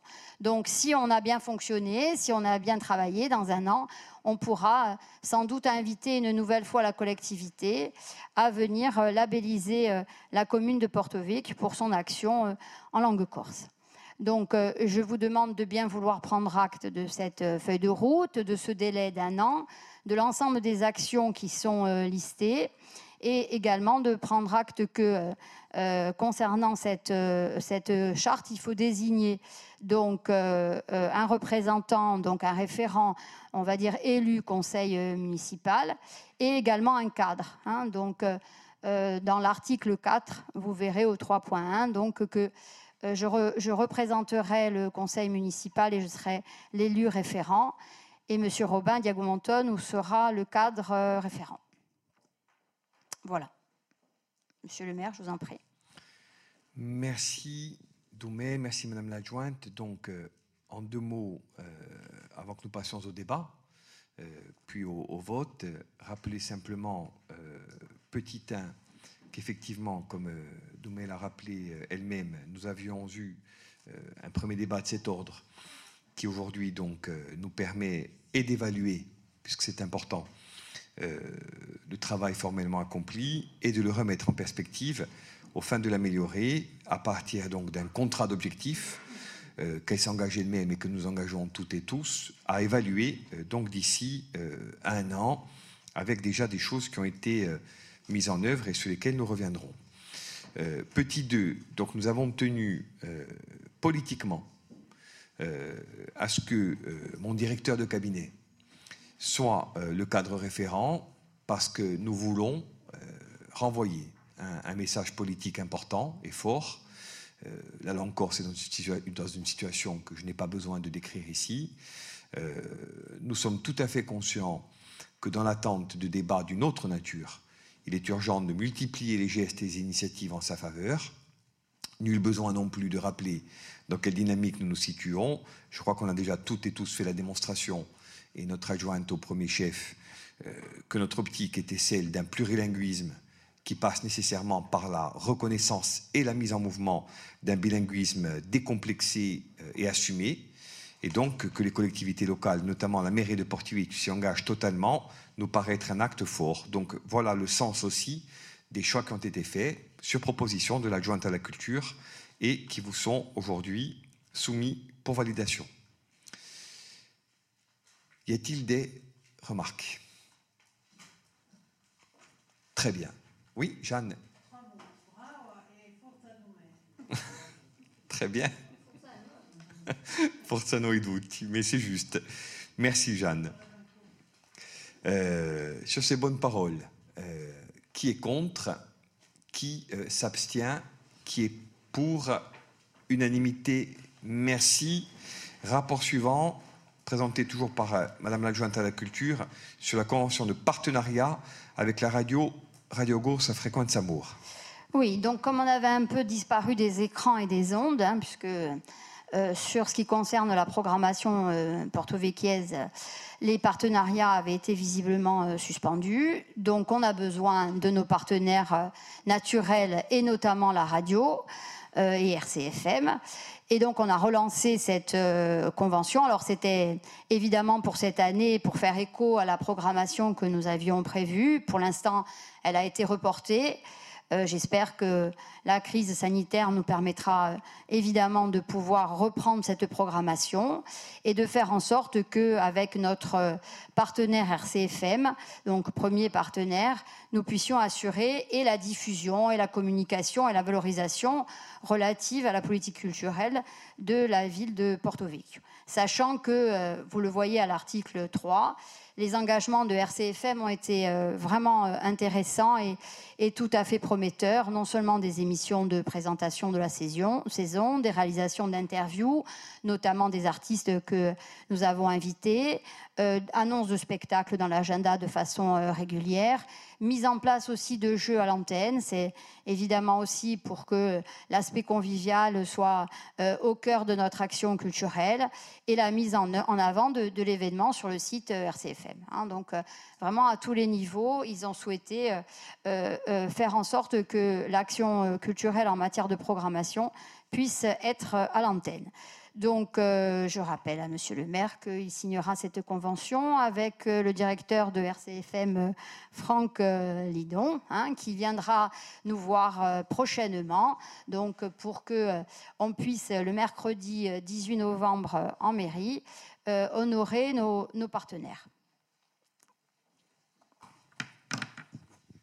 Très bien, merci Madame l'adjointe. Donc, est-il des remarques? Oui, Georges. Oui, juste une, je m'en faisais l'écho euh, à la réunion sur la, commission des finances.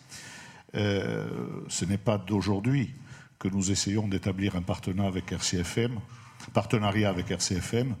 Et euh, j'ai José juste en face de moi qui a été témoin de plusieurs discussions dans mon bureau à côté.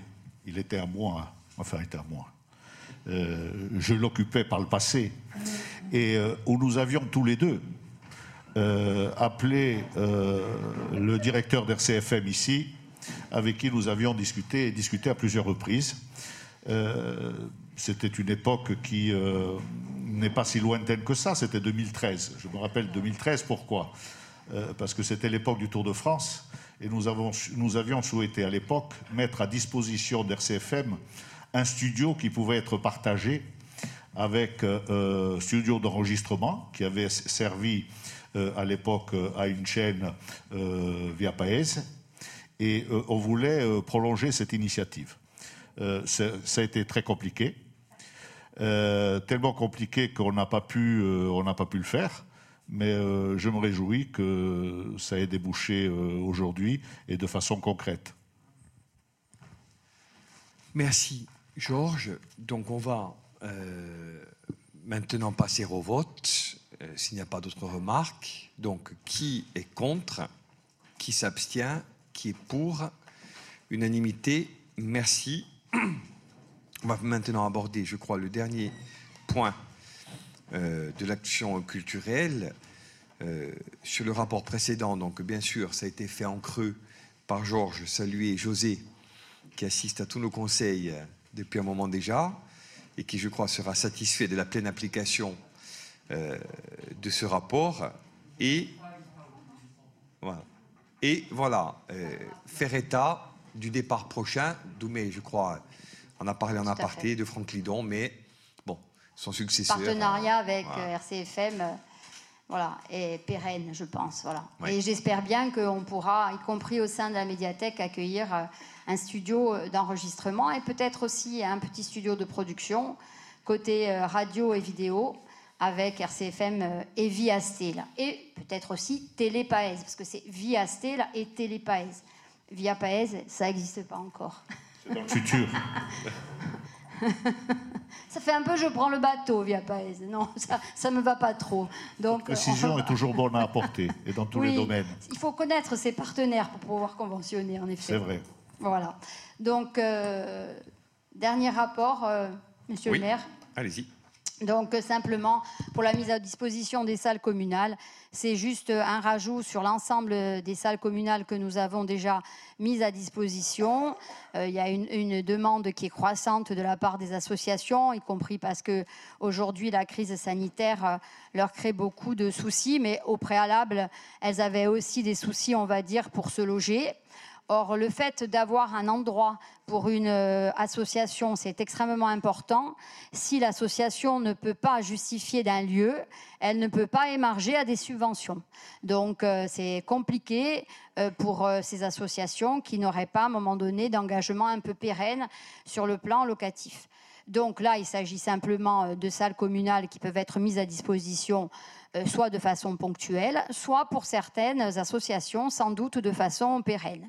Par ailleurs, euh, on connaît euh, sur euh, le budget de Porto Vecchio le poids des locations des locations pour la bibliothèque, mais ça, ça va être résolu. Ça nous permettra d'acheter des livres. Parce que, juste pour petite info, quand même, la ville de Porto Vecchio, le fonds bibliothécaire, c'est 6 000 livres. Sainte-Lucie, c'est 12 004. Mais on ne pouvait pas tout faire. On ne pouvait pas payer un loyer et acheter des livres. Donc là, le problème sera résolu. On a d'autres associations pour lesquelles euh, c'est la municipalité qui paye le loyer. Donc là, en l'occurrence, en mettant des salles communales à disposition, ça résoudra aussi ce problème euh, des loyers. On voit juste que pour, notre chaque, pour chaque action, on a à cœur de faire en sorte qu'il y ait de la méthode, le souci de l'équilibre budgétaire et la volonté d'aller chercher effectivement les financements là où ils sont. Voilà. Donc, euh, il manquait à cette liste Prigodio et Mouraté. Donc, euh, on les ajoute, bien entendu. Euh, cette, cette location des salles communales fera l'objet d'une révision. on est en train d'y travailler avec les services de façon à ce qu'on puisse un petit, mieux, un petit peu mieux, on va dire, au mètre carré, envisager le coût de ces salles communales, les mettre le plus gratuitement possible, même si on ne peut pas le faire totalement, à disposition bien sûr des porto et ensuite contractualiser avec euh, certaines euh, associations quand euh, effectivement elles ont besoin d'un lieu pour ensuite bénéficier d'autres financements. Voilà. Pas de remarques à ce sujet Oui, Georges.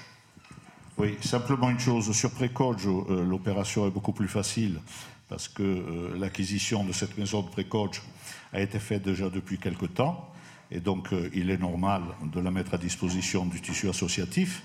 On l'avait déjà fait à plusieurs reprises par le passé sans convention parce qu'il y avait une utilisation qui était faite et qui était gratuite. On demandait simplement de souscrire une assurance.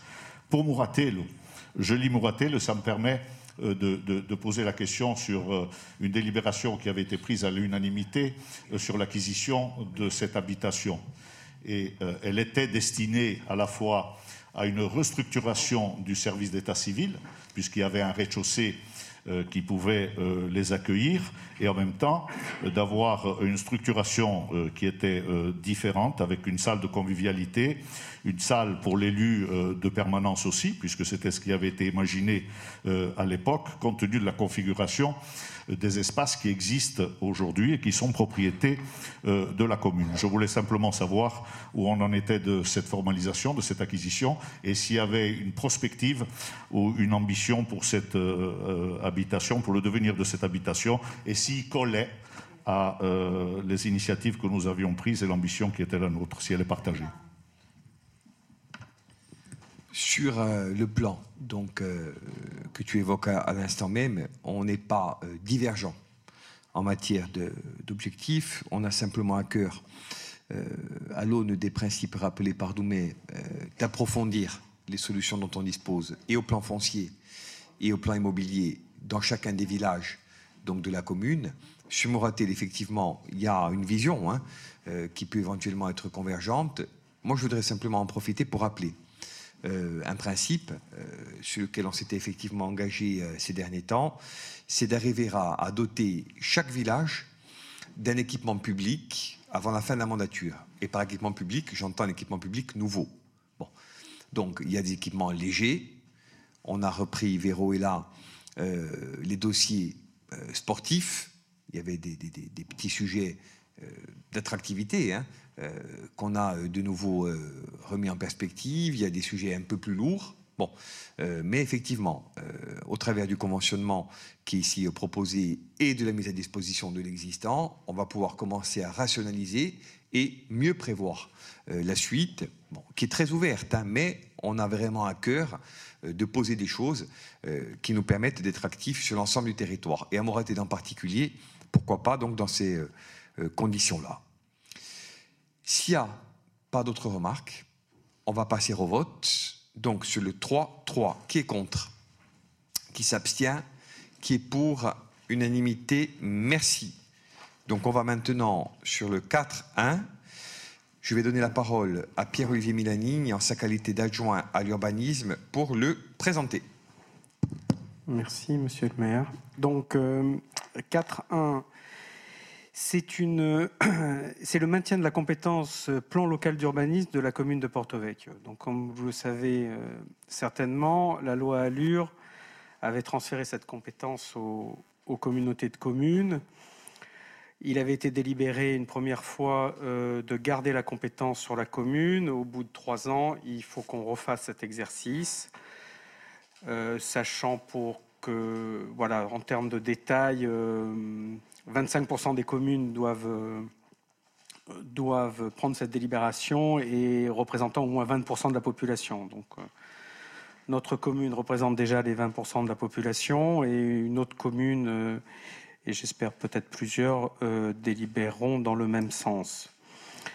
Sachant que donc on, ne peut pas euh, évoquer euh, ce maintien de compétences du plan local d'urbanisme sans, penser au, destin futur d'un, comme on l'a souvent évoqué, d'un schéma de cohérence territoriale, pourquoi pas d'un plan local d'urbanisme à l'échelle intercommunale, parce qu'il est évident que euh, je pense que ça serait une échelle évidemment très pertinente pour s'occuper d'aménagement.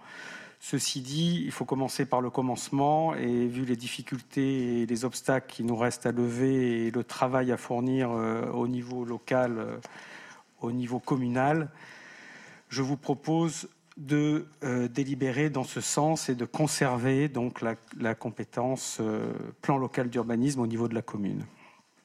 Monsieur le maire. Merci, monsieur l'adjoint. Donc c'est un vote euh, de forme, mais qui n'est pas sans intérêt pratique, bien au contraire, sur les sujets qui nous occupent, et notamment sur l'élaboration donc du PLU. Camille. Oui, entièrement d'accord, euh, parce que je ne vois pas ce que pourrait être un PLU intercommunal avec une, sur un territoire aussi avec autant de, de disparités, aussi vaste, Autant ça peut se comprendre dans les grandes métropoles où les communes sont très agglomérées. Par contre, je dirais qu'il y aurait un document qui pourrait être un jour pertinent, c'est un SCOT intercommunal, ce qui a plus de, je dirais, de sens chez nous que, euh, je dirais, euh, voilà. Pour, euh, pour rebondir là-dessus, le, plan intercommunal, le plan local intercommunal, à mon avis, ne doit pas être écarté. Euh, ne doit pas être écarté parce qu'il se trouve que si on se structure et si on il y, a des opportunités. Il y a des, le, SCOT est un schéma de cohérence qui, logiquement, devrait donner lieu à un PLU intercommunal à terme. Je suis d'accord qu'on n'est pas tout à fait prêt là-dessus, mais l'idée, par exemple, de, mutualiser des objectifs, de mutualiser des choses et de, leur donner un aspect réglementaire dans l'organisation du territoire, je pense qu'il y a un jour, ce n'est pas aujourd'hui, mais un jour, je pense que notre communauté de communes, notre territoire devra considérer, ne devra pas se priver de, des outils qui, sont proposés. Donc, oui, schéma de cohérence territoriale, oui, qu'on ne soit pas prêt à, faire un PLU intercommunal, mais quand même, un jour, je, pense que ce sera peut-être euh, l'outil dont nous, aurons, nous allons avoir besoin. Oui, commençons par le début, c'est de faire un PLU pour la commune. Entièrement d'accord avec ça. Très bien. Donc, sur ce rapport 4.1, y a-t-il d'autres remarques? Ok, donc on va passer au vote. Qui est contre? Qui s'abstient? Qui est pour? Unanimité, merci. Point 4.2, toujours avec Pierre-Olivier, sur l'institution du permis de démolir. Alors, euh, je, pense que certaines personnes autour de cette table n'ont pas besoin d'un permis de démolir pour, pour s'occuper de certains de leurs interlocuteurs. voilà. Euh,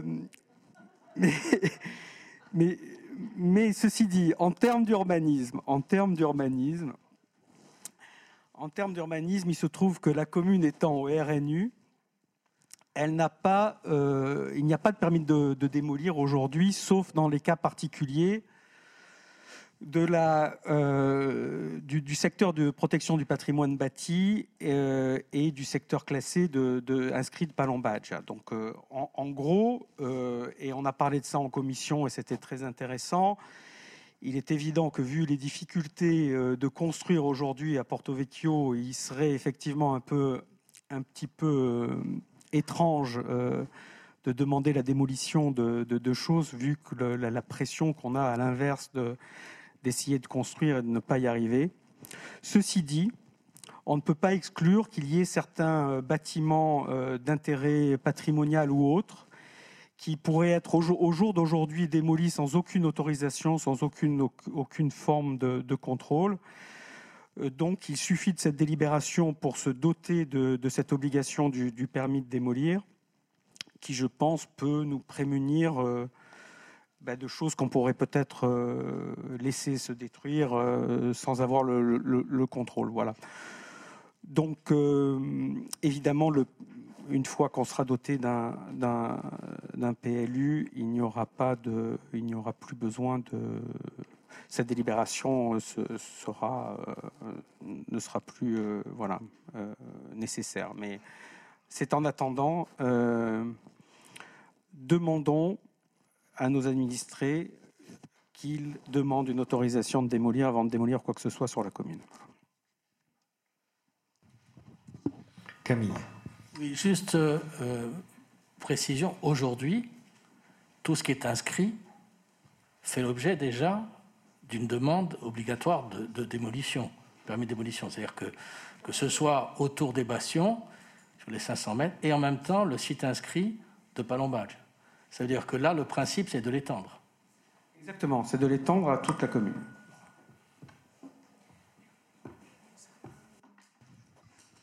On est euh, sous le contrôle de Pierre-Olivier, hein, qui mène euh, ce travail euh, de façon très, très forte hein, et, remarquable dans la complexité qui le caractérise.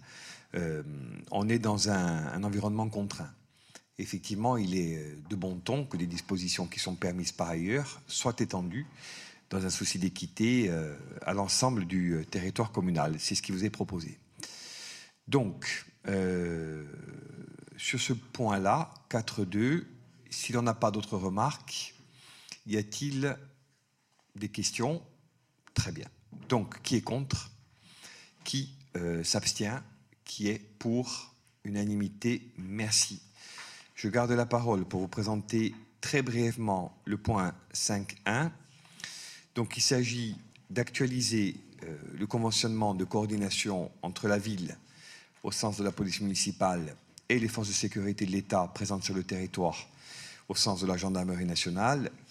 Euh, cette convention, euh, donc, est, dirons-nous, le fruit d'un texte passé qui avait été formalisé il y a de cela plusieurs années et de l'observation fine que nous avons pu déployer donc sur le territoire communal depuis notre accession aux responsabilités. je l'ai dit, il faut dépolitiser entre guillemets la question donc de la, de la sécurité. La sécurité est un droit et un devoir, et euh, notamment pour les plus exposés, les plus fragiles euh, d'entre nous. Au contraire euh, d'un certain nombre d'idées reçues, qu'il est parfois de bon ton de, diffuser, nous considérons, nous, que cette question-là est centrale. je ne vais pas égrener ici les incivilités parfois graves qui ont émaillé la saison estivale, bien que celle-ci se soit déroulée en mode particulièrement dégradé. Euh, donc il convient, dans le strict respect des libertés publiques euh, et euh, dans, dirons-nous, la conformité au fondement hein, du, vivre ensemble, de créer les conditions d'une sécurité partagée qui passe pour nous, et à titre principal, par la prévention, par le dialogue, par l'écoute, par la proximité, mission que nous avons confiée de manière renouvelée à la, police municipale, mais également par d'autres types de dispositions euh, telles que j'ai pu les énoncer au, début de ce Conseil et euh, sur lesquelles, je crois, je n'ai pas besoin de revenir. Donc vous avez un certain nombre de dispositions qui sont ici euh, édictées et il vous est demandé de me permettre de signer donc la dite convention avec Monsieur le Préfet de la Corse du Sud et euh, monsieur ou madame le procureur de la République, Karine Greff, puisque comme vous le savez, euh, c'est un sujet qui donne lieu à la formalisation d'un accord avec le parquet. Voilà. Donc, y a-t-il des remarques? Oui, Juste un truc, une, chose. Je sais que euh, dans la mandature précédente, c'était Joseph qui s'en était occupé et, il y avait attaché une importance particulière et je n'ai pas retrouvé le, le, modèle de convention. Je voulais simplement savoir ce qui avait été rajouté euh, par rapport à l'expérience vécue. Alors, par rapport à l'expérience vécue, sans que j'ai moi-même euh, le souvenir précis, euh, dirons-nous, des missions qui avaient été intégrées à l'ancienne convention, je puis dire, sans crainte d'être démenti, que l'article 5, notamment, au sens euh, des plages horaires, a été densifié. Euh, on a euh, opté pour une, une des périodes d'intervention beaucoup plus amples, dirons-nous, et beaucoup plus fortes. Vous dire également que nous avons, dans le cinquième paragraphe de l'article 2, opté, comme vous le voyez, pour l'armement de la police municipale c'est un débat euh, qui existe hein, depuis longtemps et qui, pour notre part, a été tranché en ce sens. Nous considérons qu'il y a aujourd'hui, je n'y reviens pas, des impératifs de sécurité publique. Je lis ici ou là euh, que la question de l'armement ne devrait être euh, que l'apanage de la gendarmerie nationale ou d'autres forces de sécurité. Écoutez, je regarde comme vous ce qui se passe partout ailleurs et je ne vois pas ce qui ferait obstacle, loin s'en faut, à l'armement de la police municipale, lequel armement d'ailleurs ne se traduit pas uniquement par, euh, dirons-nous, euh, le port hein, euh, d'une arme de service, mais également par un équipement léger au sens taser, bâton de défense, etc., ainsi que d'équipements de, protection individuelle qui en sont, dirons-nous, les, les, corollaires. Donc c'est un point également qui, je le crois, est nouvellement introduit. Enfin, à l'article 13 de mémoire, nous avons rajouté un certain nombre de missions euh, supplémentaires, étant entendu que sur le point particulier euh, de la sécurité routière et euh, des missions menées en commun, nous avions, je le crois, besoin de précision. Je profite de l'occasion qui m'est donnée pour préciser également, au titre de l'article 9 en, particulier, quant aux modalités euh, de la coordination que nous souhaitons euh, que la police municipale, telle que renforcée aujourd'hui, ne soit pas, euh, dirons-nous, une forme d'embryon ou d'antenne autonome. C'est pour nous un moyen au service de la politique globale que nous voulons mener. Je parlais de prévention, d'écoute, de proximité. Euh, ce que nous attendons aujourd'hui des policiers municipaux, c'est qu'ils soient les ambassadeurs de la ville et qu'ils soient, après une formation, en capacité, euh, même si ce n'est pas l'essentiel de leur mission, mais quand même d'expliquer, s'ils sont demain à Moratede ou à Précodio, les termes de notre politique euh, dans le village dans lequel ils se trouvent. De la même manière, d'expliquer populations touristiques, comme ils le font déjà un peu, ce qu'il en est euh, des sujets qui vont concerner euh, la ville. Euh, alors, on ne leur demande pas d'être des guides interprètes, ils restent des policiers municipaux, mais il y a cette claire volonté d'en faire des ambassadeurs de projets et, dirons-nous, des porteurs de messages quant à l'évolution de la ville. Donc il y a l'aspect prévention, qui est l'aspect premier, l'aspect éventuel de répression, je n'y reviens pas, d'où le débat sur l'armement, et puis bien sûr l'aspect euh, final, euh, plus politique, d'explication de pédagogie auprès des porto-vecchiers durant la période entre guillemets basse et euh, auprès de l'ensemble des touristes, notamment durant la période estivale. Donc voilà, pour répondre au propos de Georges, quelques-unes des nouveautés qui sont introduites dans la dite convention, notamment en son chapitre 2. S'il n'y a pas d'autres remarques, on va donc passer au vote. Oui? Il y a une remarque Oui, Camille. Oui, pour euh, dire euh, que je me réjouis que la, municipalité est dans ce sens de l'armement de la police municipale. Je pense que c'est nécessaire, ce n'est pas une obligation, c'est nécessaire, c'est au choix de chaque collectivité. La loi Fauvergue, en ce moment en discussion, doit fixer le cadre, le cadre juridique de relations et de partenariat avec la police nationale, qui ne doit pas, elle, diminuer parce qu'il y aurait la prise en compte de cette police municipale nouvelle. Et en même temps, au-delà du cadre juridique, c'est le cadre financier. Parce qu'effectivement, cela a un coût dans les formations, le recrutement, les formations, euh, l'entretien des matériels, euh, l'acquisition des matériels, l'entretien, et en même temps, euh, je dirais, de, permettre par l'exercice, je dirais, d'avoir une police municipale qui soit totalement performante. Ça va dans la bonne direction. Maintenant, il faut utiliser effectivement tous les moyens. La société a évolué. On doit s'adapter à l'évolution de la société parce qu'effectivement, le droit de la sécurité est un droit fondamental. Merci donc pour ce propos euh, convergent. J'en profite d'ailleurs pour euh, évoquer deux sujets. Nous avons déjà préparé, et quand je dis nous, euh, ce sont nos agents, hein, à toutes et à tous, les locaux euh, qui abritent actuellement la police municipale. Euh, ils incluent déjà une salle forte, une chambre forte pour les armements en question, ainsi qu'une petite unité pour centraliser toutes les informations liées à la vidéoprotection et à la vidéosurveillance. Vous n'êtes pas sans savoir que c'est un sujet sensible, notamment quant à la protection des données relatives donc aux libertés publiques et aux droits individuels. On ne peut pas faire n'importe quoi avec ce type de données. J'ai regardé de près ce sujet-là parce que inquiet euh, de la tournure qu'il pourrait éventuellement prendre, hein, et euh, malheureusement, euh, les cas hein, de détournement d'images à l'heure des smartphones, etc., ne sont pas rares. Et donc aujourd'hui, nous avons voulu faire en sorte qu'il n'y ait aucune espèce de risque sur ce plan-là. Donc il en va de l'armement comme de la protection des données qui seront liées à la vidéosurveillance. Tout ceci sera extrêmement encadré et euh, bien sûr contrôler de très près. Euh, nous bénéficions à ce stade euh, de deux choses. Bon, la première, c'est l'expérience du nouveau chef de la police municipale, Olivier Guyard, qui donc a été, dirons-nous, libéré par la communauté d'agglomération du pays ajaxien, puisqu'il était chef de la police communautaire hein, de la première communauté d'agglo de Corse. D'ailleurs, c'est un sujet Peut-être faudra-t-il envisager à terme que la police soit non plus municipale, mais communautaire. On ouvre le débat, on verra dans quelques mois ou années, il n'y a pas d'urgence. Mais euh, c'est une éventualité qui s'offre à nous.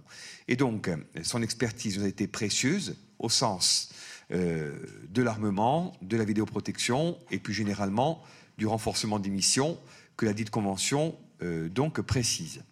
Euh, deuxième volet, euh, qui n'est pas sans rapport avec un sujet qu'on abordera un peu plus loin, qui est celui donc des, charges de personnel et de l'actualisation euh, du tableau des effectifs. sur les quelques recrutements auxquels nous avons voulu procéder de manière chirurgicale, il y en a trois donc dans le domaine de la police municipale. Et nous avons, sur ce plan-là, opté pour la compétence, puisque aucun des trois n'est originaire de notre commune. Et nous avons voulu faire migrer de vraies compétences en matière de police, parce que nous estimions qu'il y avait sur le sujet une nécessité. Ça n'exclut pas le fait que l'on continue à former les effectifs existants et de manière plus générale, les porto-véquiers ou les porto-véquiers qui, lorsque nos finances nous le permettront, voudraient éventuellement rejoindre euh, les dix Terminer enfin sur un dernier point, c'est que nous avons renforcé donc le volet police municipale au sens des policiers assermentés, euh, renforcé donc euh, ce qui est auxiliaire donc sur la voie publique, qui est un élément essentiel aussi hein, de la police municipale au sens large, avec, je le crois, des uniformes hein, qui seront distincts pour qu'ils soient appréhendés comme tels par euh, les porte-véquiers ou par nos visiteurs. Et nous avons également, bien sûr, euh, consolidé euh, la fonction de garde champêtre au service des villages et des populations de la montagne ou du rural, avec cet ajout, qui correspond aussi à un de nos engagements de campagne, d'une police environnementale, chère notamment à Vincent Gambini et à beaucoup d'autres, puisqu'aujourd'hui, on constate quand même qu'il y a sur le sujet des abus, Pierre-Olivier a évoqué euh, donc les infractions à l'urbanisme en creux au travers de l'institution du permis de démolir. On a des infractions répétées en matière de respect de l'environnement. Bon, il est temps qu'on y mette un terme et pourquoi pas par la prévention et par l'explication, euh, toutes choses qui sont confiées donc à cette police municipale nouvellement configurée. Voilà, donc sur euh, ce conventionnement, s'il n'y a pas d'autres questions, on va passer au vote. Qui est contre? Qui s'abstient? Qui est pour? Unanimité Merci. Donc je cède la parole à M. l'adjoint en finances, Jacques Agostini, pour le point 5.2 quant à la réglementation et à la redevance et indemnité d'occupation du domaine public. Merci, Monsieur le maire. Donc, dans ce rapport, euh, effectivement, ça va traiter la redevance et indemnité d'occupation du domaine public. Euh, cette redevance était fixée euh, par une délibération de décembre 2018, avait été actualisée en 2019, notamment concernant l'indemnité pour occupation sans droit ni titre du domaine public. Nous vous proposons, par le biais de ce rapport, hein, notamment au niveau des principes de tarification, d'améliorer et de simplifier le dispositif actuel en, procédant à une actualisation des tarifs avec euh, trois objectifs. le premier objectif concerne euh, l'occupation usage commercial du domaine public, hein, tout ce qui est terrasse, étalage. Alors là, nous vous proposons, il y a aujourd'hui euh, trois types de, tarification qui dépendent des périodes de l'année. Aujourd'hui, vous avez la haute saison, la moyenne saison, la basse saison. Donc, concernant les, euh, occupations à usage commercial domaine public, nous vous proposons de passer sur euh, sur deux forfaits, un forfait annuel et un forfait saisonnier. Alors, le but euh, de, cette, de ce changement, c'est globalement de simplifier plusieurs choses. Tout d'abord, hein, la démarche de déclaration pour les commerçants, qui n'ont pas toujours en début d'année la visibilité précise sur la date d'ouverture de leur commerce. Euh, ensuite, ça va permettre de simplifier notamment les contrôles et les constatations relevant de la police municipale, mais également de simplifier les procédures de gestion des occupations et d'émission des titres. Toujours dans le cadre de l'occupation usage commercial domaine public, nous vous proposons d'actualiser la liste des voies comprises en zone 1. Aujourd'hui, il y a deux zones sur la commune, zone 1 et zone 2. Donc, on vous propose d'actualiser la liste des voies comprises en zone 1 et notamment en tenant compte de, la progression des travaux, enfin des travaux de réhabilitation du cœur de ville. Nous vous proposons aussi d'actualiser les tarifs des aires de stationnement et des autres d'arrêt en fixant euh, une tarification forfaitaire annuelle unique au mètre linéaire. Jusqu'à maintenant, c'était euh, une tarification pour 5 mètres de stationnement. Là, pour faciliter encore les, calculs, on, on, sera au mètre linéaire et en prévoyant aussi un tarif majoré pour l'implantation en zone 1 qui est désormais étendue. Mais également, bon, de préciser, c'est un détail, le mode de calcul de l'arrondi pour les surfaces dispersées d'une même occupation. Donc ça, c'est les simplifications et les modifications pour l'occupation à usage commercial du domaine public. Concernant l'occupation du domaine public dans le cadre des ventes au déballage, euh, là, il n'y a pas de grand changement, si ce n'est les périodes de tarification, en s'alignant sur les deux périodes que j'ai citées euh, juste euh, au-dessus, c'est-à-dire les deux, le forfait annuel et le forfait saisonnier. Et pour finir, l'occupation du domaine public dans le cadre de travaux privés. Alors aujourd'hui, jusqu'à aujourd'hui, il y avait une grille un peu complexe du calcul des, euh, des, indemnités, des redevances d'occupation du domaine public dans le cadre de, travaux. Aujourd'hui, on simplifie la grille en adoptant une tarification unique par jour et par mètre carré, quel que soit le type de chantier, sans distinction de zone ni de période. Alors, concernant l'année 2021, euh, on, vous propose de, simplifier évidemment les choses on vous proposera sans doute de rester sur ce mode de calcul pour la suite. Par contre, étant donné le contexte économique difficile, alors cette année, vous vous, souvenez tous que et l'ancienne municipalité et nous par la suite, on a procédé à une, exonération finalement des, euh, des redevances d'occupation du domaine public.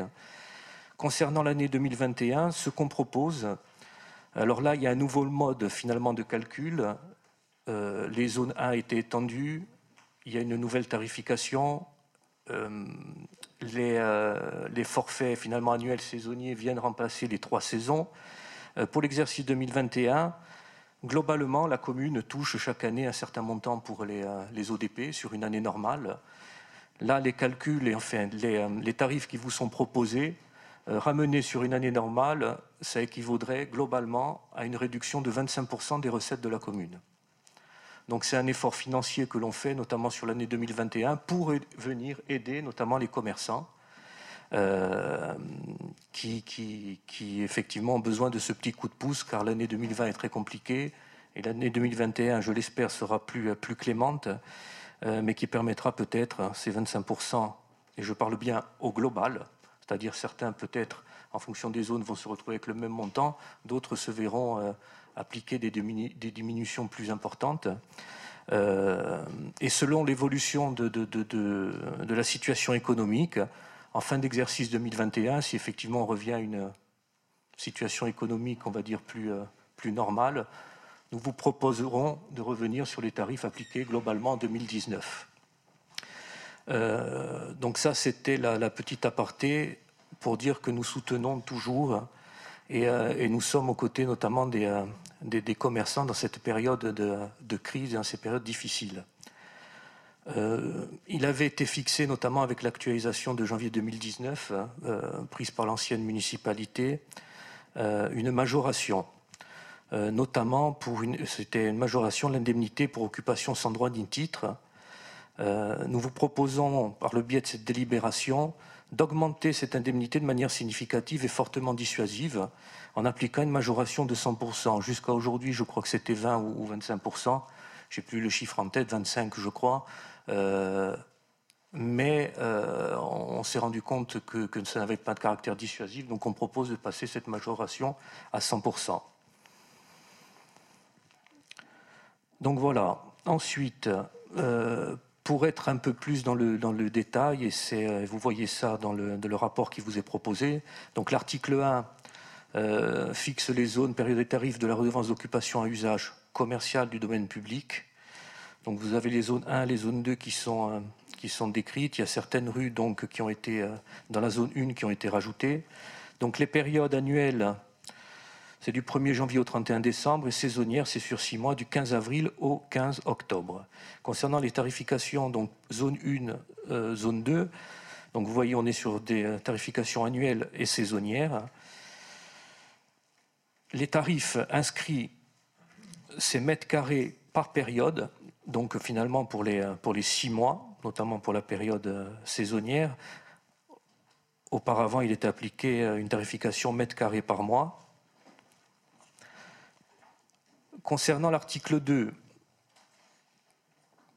concernant les ventes au déballage, donc il n'y a pas de changement, c'est identique à ce qui était euh, pratiqué auparavant, si ce n'est la période, comme je vous l'ai indiqué au préalable.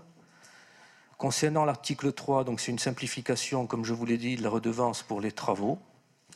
1 euro par mètre carré par jour, hein, et également une fermeture à la circulation avec un forfait horaire, un forfait horaire 30 euros par heure et par voie. Et concernant les euh, tarifs de la redevance d'occupation de domaine public pour les manifestations, là, de mémoire, il n'y a pas de changement par rapport à ce qui était, euh, par rapport à ce qui était fixé les années précédentes. Voilà, monsieur le maire. Merci, Jackie. Merci, monsieur l'adjoint. Y a-t-il donc des remarques? Oui, Georges. Oui, moi, j'en aurais une seule. Euh, compte tenu de, la crise, on voit bien que les efforts des uns et des autres euh, convergent vers la même volonté. Euh, est-ce qu'on ne pourrait pas, ça ne s'est jamais fait du reste, pour, les périodes, pour la période annuelle, pour ceux qui font l'effort de rester ouverts toute l'année, quel qu'il soit, et qui occupent un semblant de domaine public, euh, eh ben, d'appliquer une réfaction euh, assez, euh, assez forte. ils sont tellement peu nombreux que ça n'aura pas une incidence et une incidence forte sur nos finances, mais ça peut être détonateur pour pas mal de choses.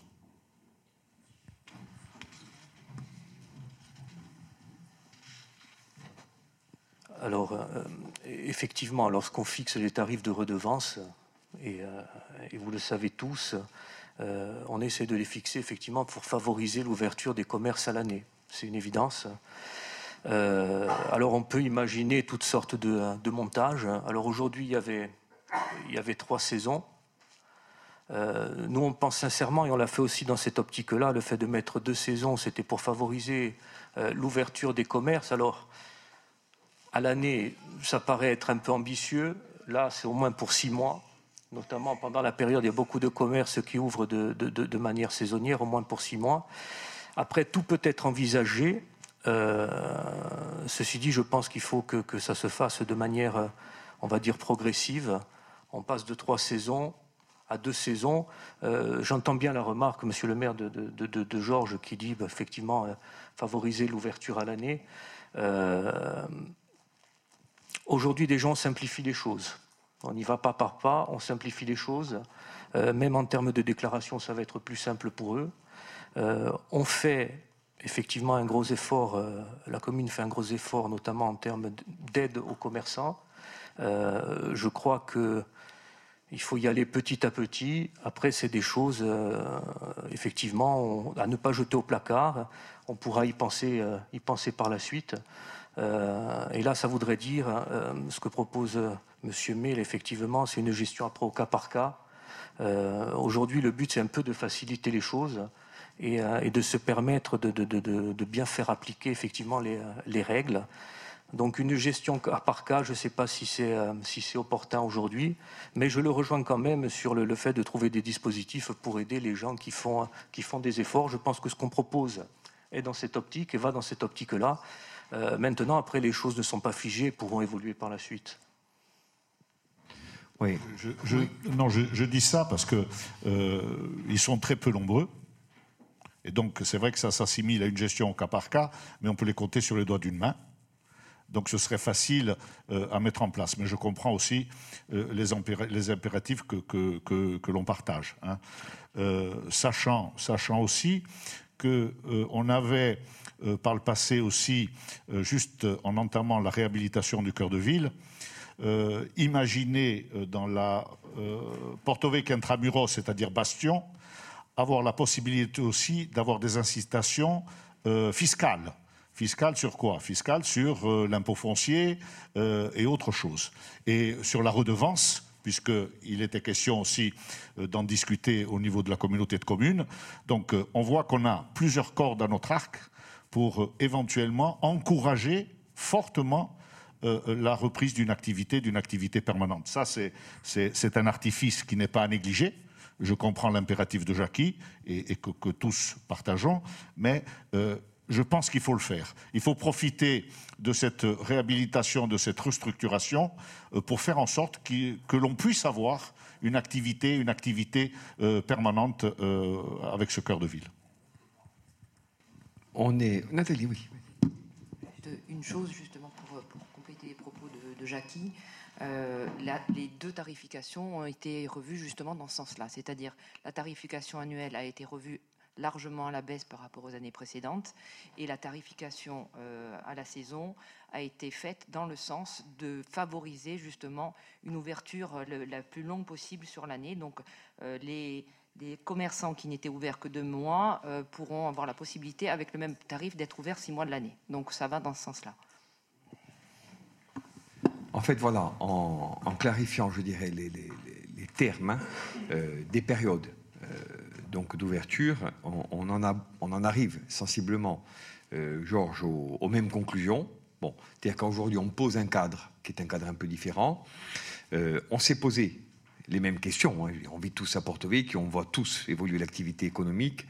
Effectivement, on arrive tous à un moment donné au même questionnement. Et on s'est dit qu'il fallait effectivement, dans un premier temps, toiletter euh, le rythme des, périodes, euh, aménager les choses en fonction donc, de, l'impératif que Nathalie vient de rappeler, terminer les travaux du cœur de ville, puisqu'on est aujourd'hui dans l'engagement euh, des dernières phases, notamment sur la partie citadelle avec donc l'aménagement de la place et tout ce qui a été euh, prévu.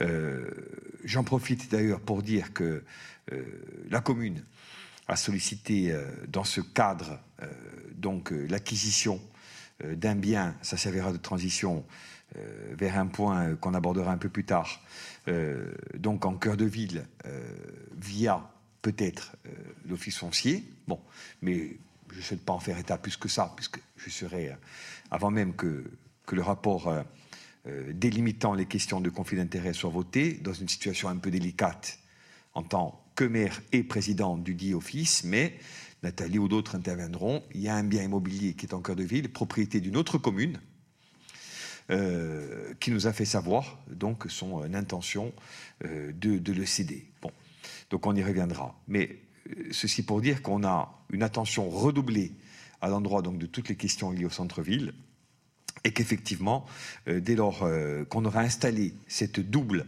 euh, programmation en termes de période et finalisé nos travaux, on pourra considérer un certain nombre d'activités qui, pourquoi pas, mériteraient le coup de pouce supplémentaire pour être annualisées. S'il n'y a pas d'autres questions, on va donc passer au vote sur ce point 5.2 qui est contre, qui s'abstient, qui est pour unanimité. Merci. Euh, je garde la parole un instant pour euh, sécuriser totalement euh, l'une de nos délibérations précédentes relative à l'OMS. Nous aurions peut-être pu nous en exonérer, mais les services m'indiquent qu'il est préférable d'aller au bout et de voter non pas simplement le principe de la délibération, mais la composition euh, donc euh, de l'OMS, au moins au titre du contingent des élus. Donc vous l'avez compris, euh, en proposant deux personnes, il s'agit de proposer un élu de chacun des deux groupes présents autour de la table, Véro représentant la majorité en tant que telle. Donc je propose le nom donc de Nathalie Maizetti et il est proposé à l'opposition de nous suggérer un nom.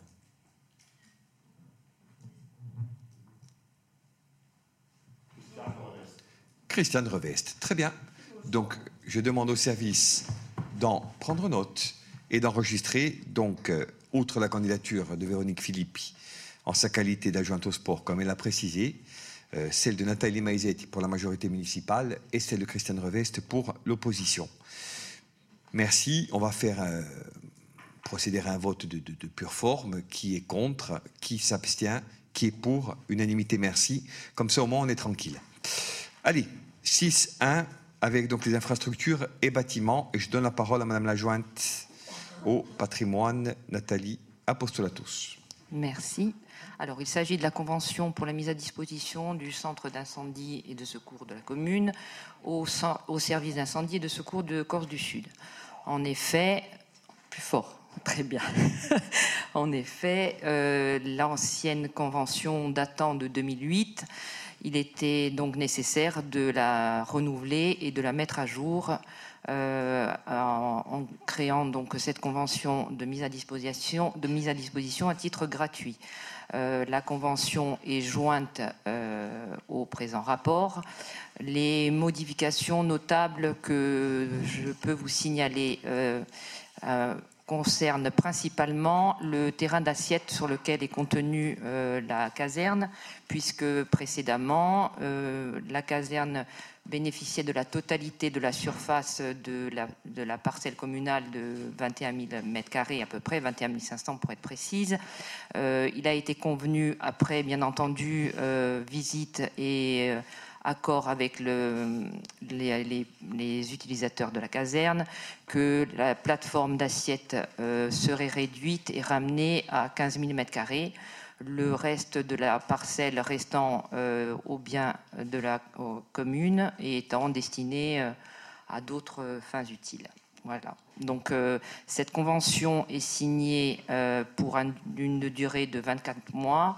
Elle sera bien entendu sujette à reconduction selon l'évolution notamment de la réception définitive de ce bien qui aujourd'hui ne nous permet pas de la gérer différemment que par une mise à disposition à titre gratuit. Voilà, il est donc proposé euh, dans l'article 1 d'approuver la convention de mise à disposition à titre gratuit du centre de secours au centre de services d'incendie et, de secours de Corse du Sud et d'autoriser le maire à, sa signature et d'effectuer toutes les démarches nécessaires à sa mise en œuvre.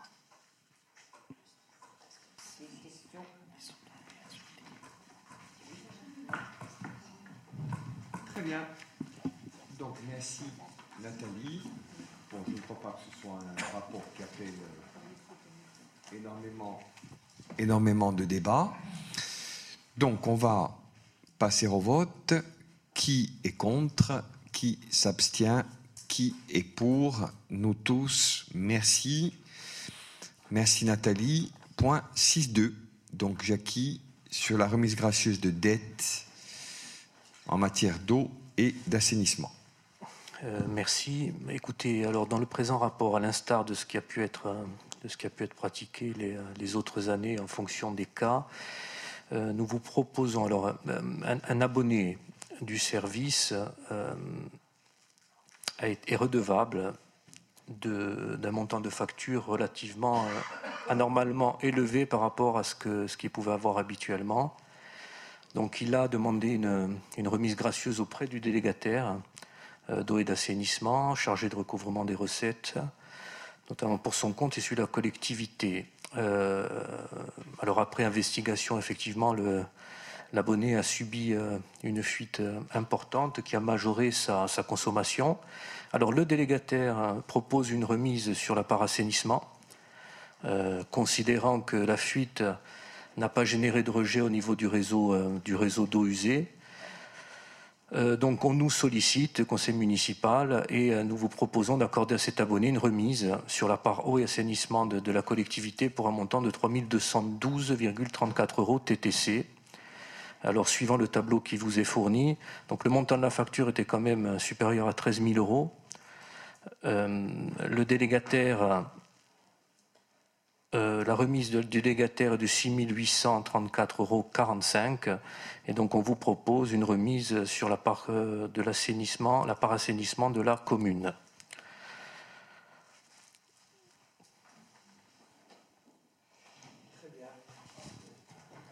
Donc, euh, si vous n'avez pas de remarques, on va passer au vote. Qui est contre? Qui s'abstient? Qui est pour? Unanimité Merci. Je donne maintenant la parole à Madame la conseillère municipale déléguée, Nathalie Maizetti, pour le septième point de l'ordre du jour, relatif à la convention pour le versement d'une participation financière annuelle à l'école Santa Di Rota sous forme d'un forfait communal. Nathalie. Merci, Monsieur le maire.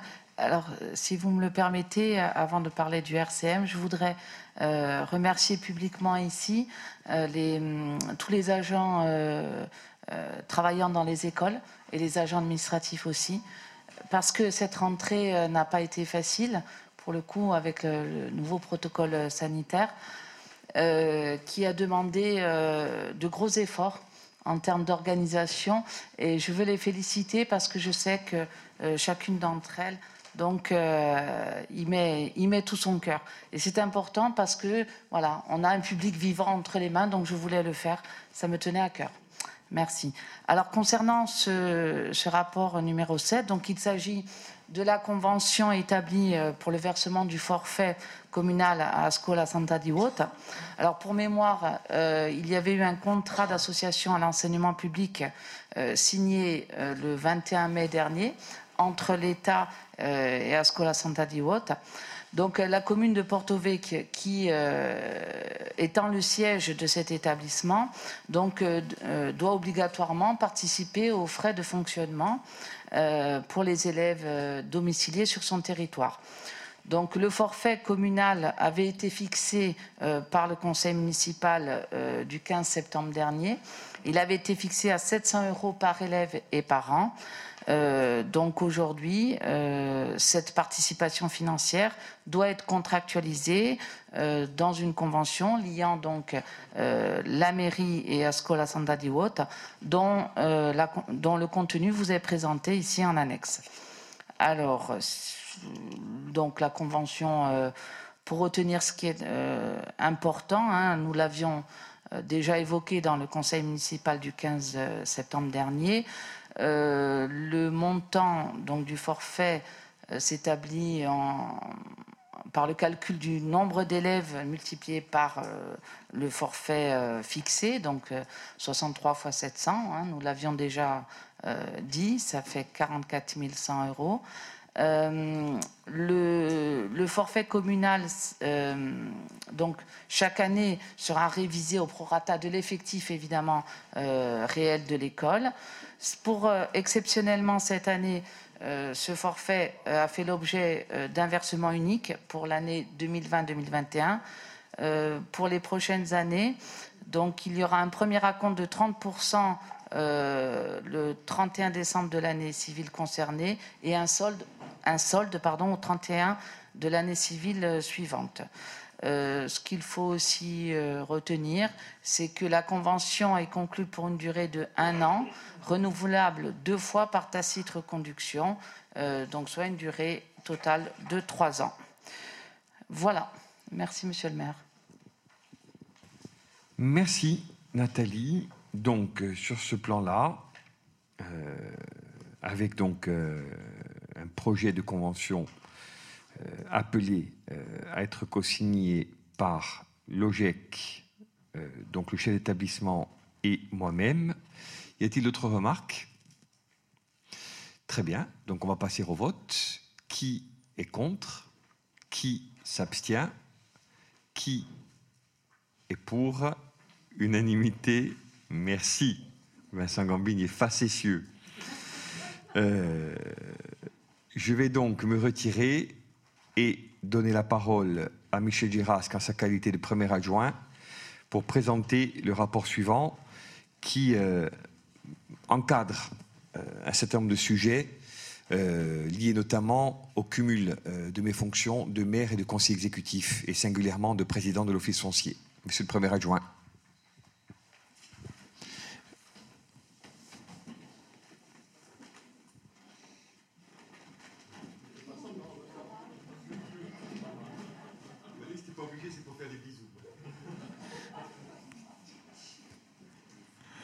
Donc, euh, simplement, c'est un rapport euh, qui concerne, euh, vous l'avez compris, les conflits d'intérêts qui pourraient être, qui pourraient voir le jour entre les fonctions du maire et ses fonctions au niveau de la collectivité de Corse, de l'ADEC ou de l'Office foncier. dans ce cadre, il convient de sécuriser les choses et de, mettre de prendre des dispositions pour que le maire ne soit pas amené à prendre des décisions euh, à, deux, niveaux différents. Donc aujourd'hui, euh, afin d'éviter toute situation de conflit d'intérêts, le conseil municipal doit désigner un de ses membres qui sera apte à prendre les décisions relatives dans les affaires dans lesquelles le maire viendrait à être intéressé. Ainsi, euh, si Ainsi, ça concerne des affaires faisant l'objet d'un permis de construire, d'une déclaration préalable, soit en son nom personnel, soit comme mandataire, mais aussi représentation de la commune dans les contrats, acquisitions foncières et conventions de portage, financement du développement économique ou en justice. Est-ce qu'il y a des questions?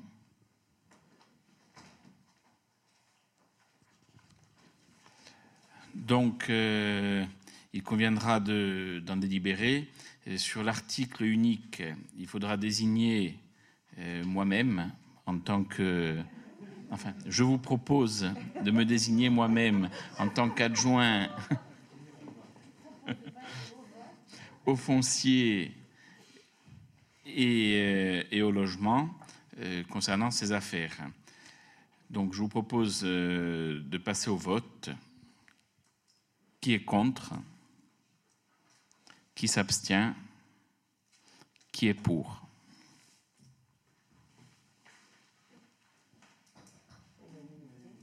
À l'unanimité, merci. Je rends le micro au maire.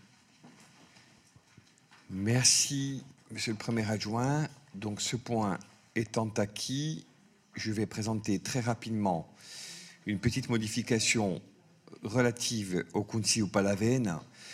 Donc là aussi, en toute transparence, nous avons reçu un peu plus euh, de noms euh, de candidats euh, pas euh, que, dirons-nous, d'élus au final.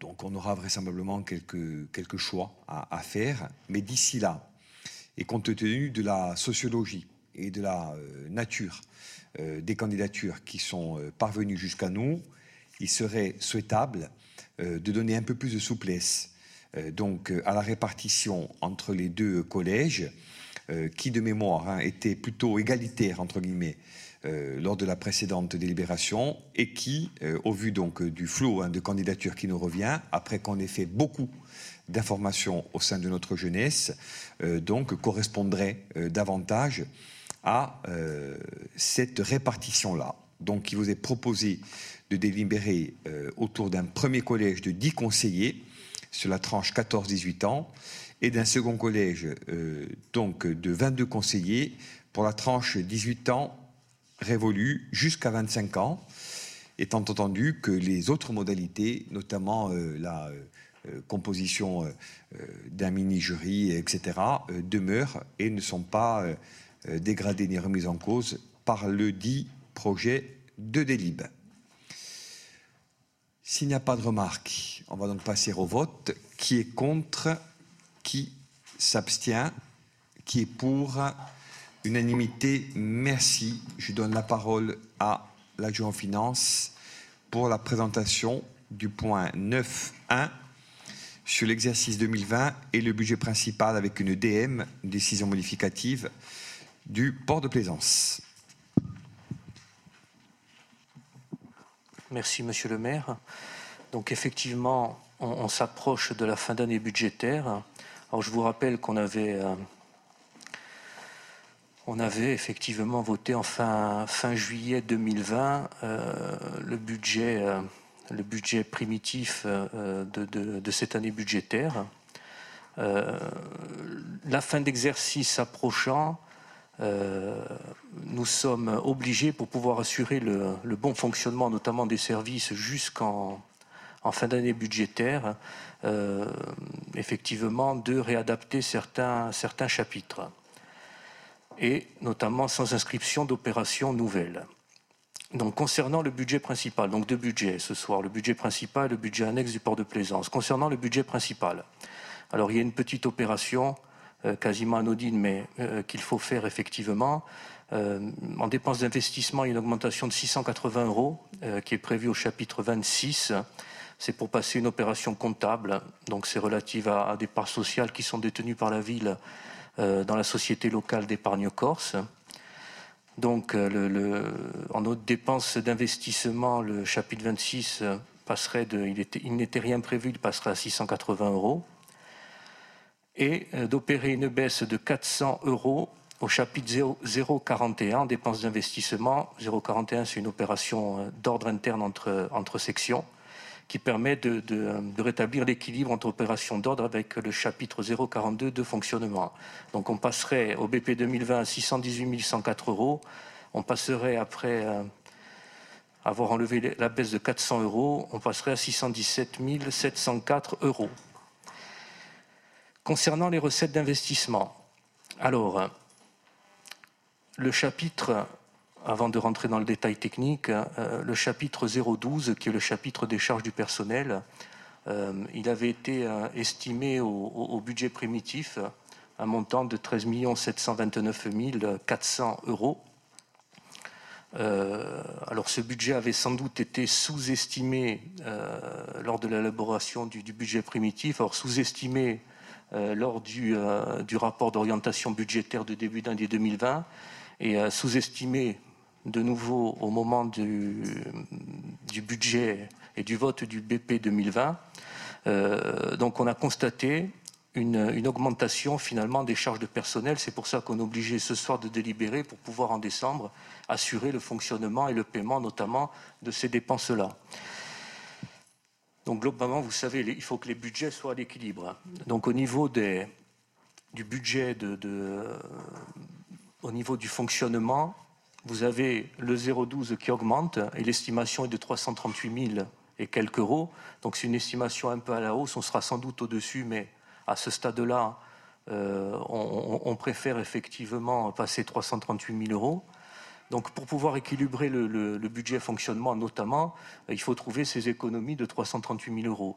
Donc euh, ces économies seront faites sur le chapitre 023 qui est le virement à la section d'investissement. Donc on va défalquer 338 000 euros de ce chapitre 023. Cela veut dire que ce virement sera effectivement moindre pour la section d'investissement donc, pour rééquilibrer la partie investissement, il faudra, notamment au chapitre 16, augmenter le montant d'emprunt. Il était euh, prévu 1 552 269,30 euros. Il faudra cette année passer l'emprunt à 1 891 269,30 euros.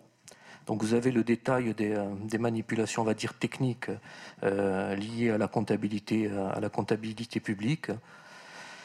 Donc globalement, euh, pour faire simple, cette hausse du 0,12 euh, va être compensée en section d'investissement euh, par un recours à l'emprunt un peu plus important. S'agissant des recettes de fonctionnement et précision, la décision modificative du budget qui vous est présentée contient euh, quelques corrections, mais des corrections purement techniques au niveau de l'article devant accueillir le financement de l'achat des masques par l'État euh, durant la première période de crise sanitaire. Euh, c'est juste une histoire d'imputation. C'était imputé au, compte 74-89 et il faut plutôt l'imputer au 74-88, dotation et participation. Et, comme je le disais, le produit des parts sociales détenues par la ville au sein de la Société locale d'épargne corse on impute plutôt au 761 plutôt qu'au 764. Donc euh, ces, mouvements n'ont pas d'effet sur le montant des chapitres votés lors de l'adoption du budget primitif. Donc là, voilà la modification proposée pour le budget principal. Concernant le port de plaisance, alors le port de plaisance, on va procéder euh, finalement à un équilibrage euh, qui sont dus à un équilibrage des chapitres 20, 21 et 23, donc en partie investissement. Donc il y a eu un mouvement euh, supérieur euh, sur la partie investissement, sur ces trois chapitres. sur le chapitre 20, une augmentation de 98 000 et quelques euros. Sur le chapitre 21, 78 190,37. Sur le chapitre 23, il était prévu 26 305 euros on sera à zéro en fin d'exercice. Globalement, les dépenses d'investissement ont augmenté de 150 128,45 euros. Donc il faut augmenter les recettes euh, d'investissement de la même somme. Donc euh, ça va se jouer sur le virement de la section d'exploitation et notamment et aussi en dépenses d'exploitation sur le virement de la section investissement. Donc on va mettre ces 150 128,45 euros sur le virement à la section d'investissement qu'on va retrouver dans le 021. Et cette somme, on prend sur un poste charge exceptionnelle. On, va dire c'est un peu euh, la réserve au niveau du, budget du port. Ces charges exceptionnelles qui étaient de 977 257 passent à 827 128,93 euros. Et il y a une correction qui est faite de 34 centimes d'euros, donc quasiment anodine, sur le compte 6811, qui est dotation aux amortissements sur immobilisation incorporelle et corporelle. Elle est reprise en recette sur le compte 70 612. Donc on vous demande euh, par la présente délibération d'approuver cette, décision modificative. Alors globalement, le, gros de cette délibération, c'est l'évolution du 012, donc des frais de, personnel.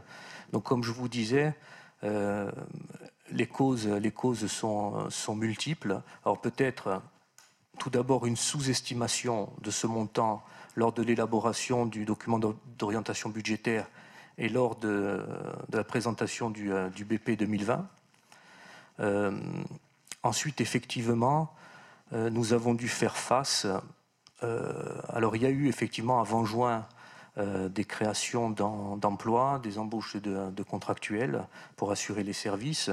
Et lorsque nous avons pris nos fonctions en juin, nous avons été confrontés à différents problèmes et notamment surtout un souci d'assurer un service à la population on va dire, de, qualité, et euh, notamment tout ce qui concerne école, crèche, ALSH, avec la crise sanitaire notamment, euh, on a été confronté euh, à, une situation notamment anxiogène pour les, agents, on a été confronté à des agents fragiles qu'il a fallu effectivement remplacer, et, notamment par le, renfort de, contractuels. Donc ça c'est le, premier effort au niveau des services à la population il fallait que les porto euh, s'y retrouvent, et notamment dans ces euh, écoles à LSH qui sont, on va dire, primordiales pour la vie des, euh, des porto Le second point aussi, notamment, ça a été, on en a parlé lors de ce, notamment de ce conseil, mais lors de conseils précédents, du renforcement de la police, de la police municipale. Quand nous sommes arrivés, effectivement, les, effectifs étaient, étaient réduits et nous avons effectivement commencé à renforcer ces effectifs pour faire effectivement de, la police municipale un, véritable outil, comme le disait Monsieur le maire, pour faire des policiers municipales les ambassadeurs finalement sur euh, des ambassadeurs sur le, territoire. Donc voilà, globalement, après on peut rentrer dans le détail, euh, dans le détail technique et, euh, parler des précisément, par exemple, sur l'augmentation des coûts, il y a une prime Covid qui avait été votée à l'unanimité. alors je ne sais plus, mais avant juin, alors je me souviens plus du mois exactement, en mai. Euh, qui était de l'ordre de, de, de, 86 000 euros, donc qui explique une partie de ce dépassement de, de 338 000 euros. Voilà, monsieur le maire. Très bien, merci Jackie. Y a-t-il donc à ce sujet, au sujet de ce rapport et des deux modifications principales qu'il propose, des remarques? Georges. Oui, simplement sur, sur les frais de personnel, euh, bon, dire que, que je regrette euh, qu'il y ait une augmentation des frais de personnel, chacun peut le comprendre, parce que nous sommes tous attachés à les maîtriser, d'autant plus que c'est toujours au détriment de l'investissement. Euh, je ne vais pas engager de polémique là-dessus. Je dirais simplement que c'est vrai qu'il y a ces 80 et quelques mille de primes Covid que nous avions validées ensemble. Et j'en profite, euh, comme vous le faites les uns et les autres, pour remercier l'engagement à l'époque de l'ensemble du personnel pour lutter de façon euh, efficiente euh, contre ce, fléau. Je, pense qu'on peut le baptiser comme ça, parce qu'il y a eu une mobilisation des services comme jamais je ne l'ai vu au niveau de cette collectivité. Et le deuxième point, Jackie en a fait plus ou moins état euh, dans l'exposé qui a été le sien, c'est qu'il euh, y a des créations de postes euh, nouvelles.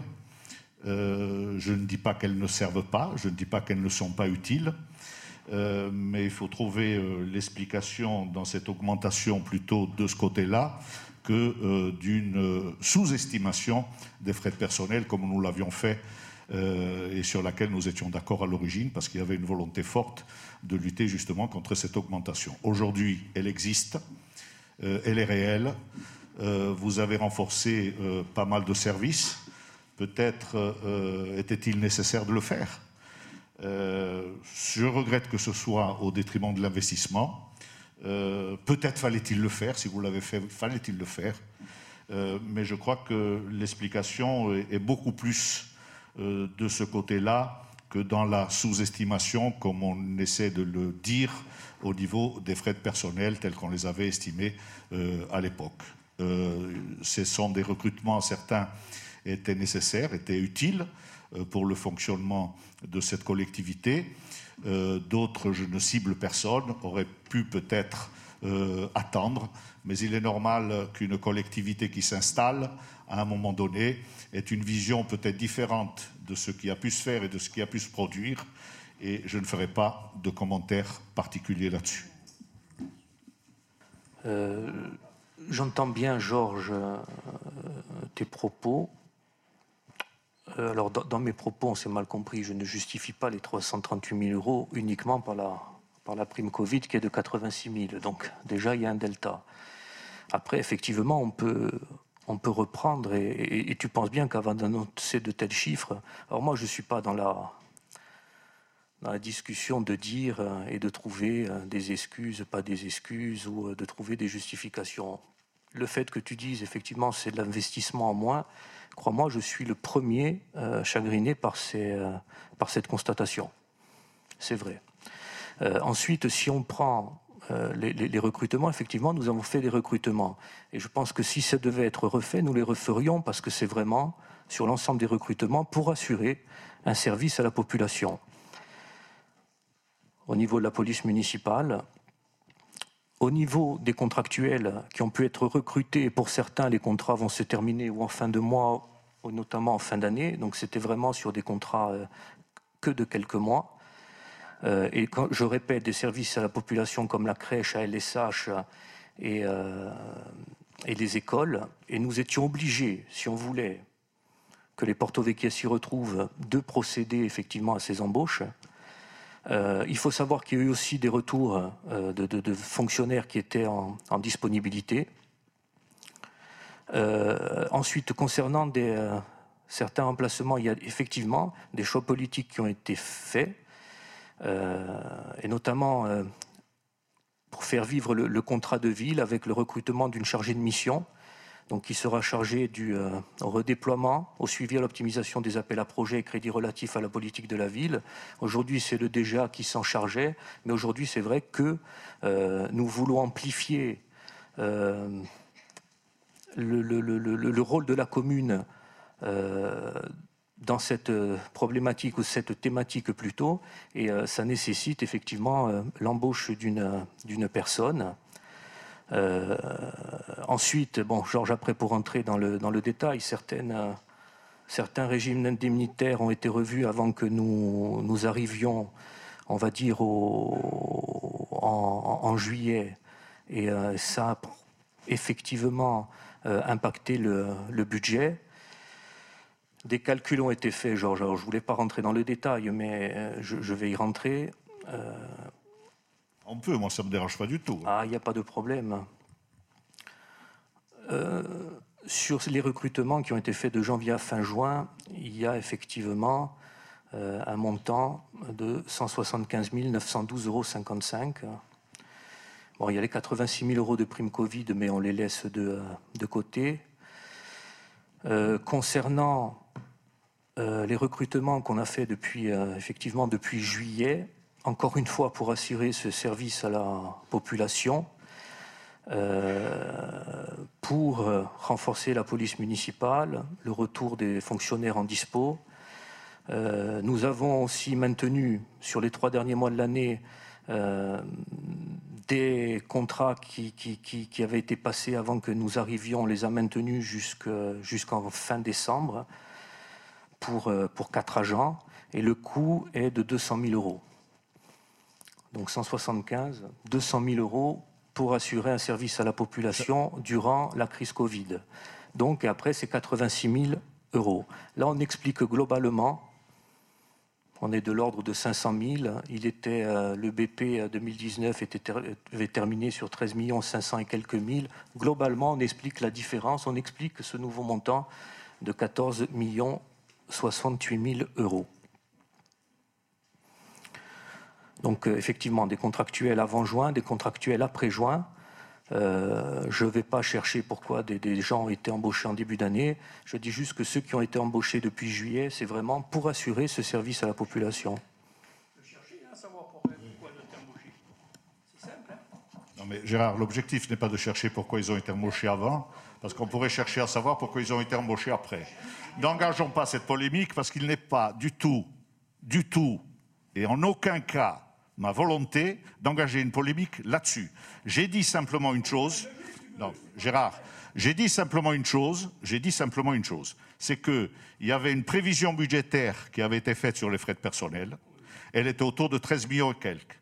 Il y a eu la prime Covid, pour laquelle nous avons les uns et les autres partagé cette même volonté d'octroi à l'ensemble du personnel parce qu'il y avait eu une dans le traitement et dans le traitement de, cette pandémie. Il y a eu une succession d'embauches légitimes, légitimes pour assurer une mission nouvelle peut-être, avec une ouverture nouvelle que vous avez définie, et ça se traduit dans les 338 000 euros, point barre. Je, je n'analyse pas autre chose, et loin de là ma pensée, ce que les uns et les autres sont susceptibles de pouvoir imaginer. C'est tout. Non, il n'y a plus de débat, donc. Euh. Non. Et encore une fois, non, juste, euh, je n'axe pas, on axe sur la prime Covid. La prime Covid, c'est un des motifs. On ne va pas faire la discussion sur la prime Covid. On était d'accord, ça a été voté à l'unanimité, il la fallait, et personne ne regrette de l'avoir voté à l'unanimité. Voilà. Après, sur le reste, effectivement, euh, c'est une année budgétaire qui n'est pas simple, qui est même très compliquée.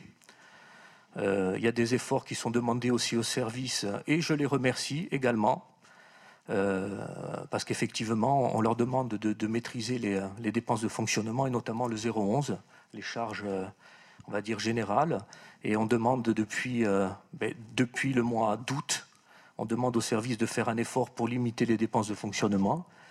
et je remercie les services d'entendre ce message et d'être sensibles à à cette demande parce qu'ils savent eux aussi que euh, moins d'épargne de, est dégagée sur le, budget de fonctionnement, moins d'investissement est possible euh, au cours de l'année, tout simplement.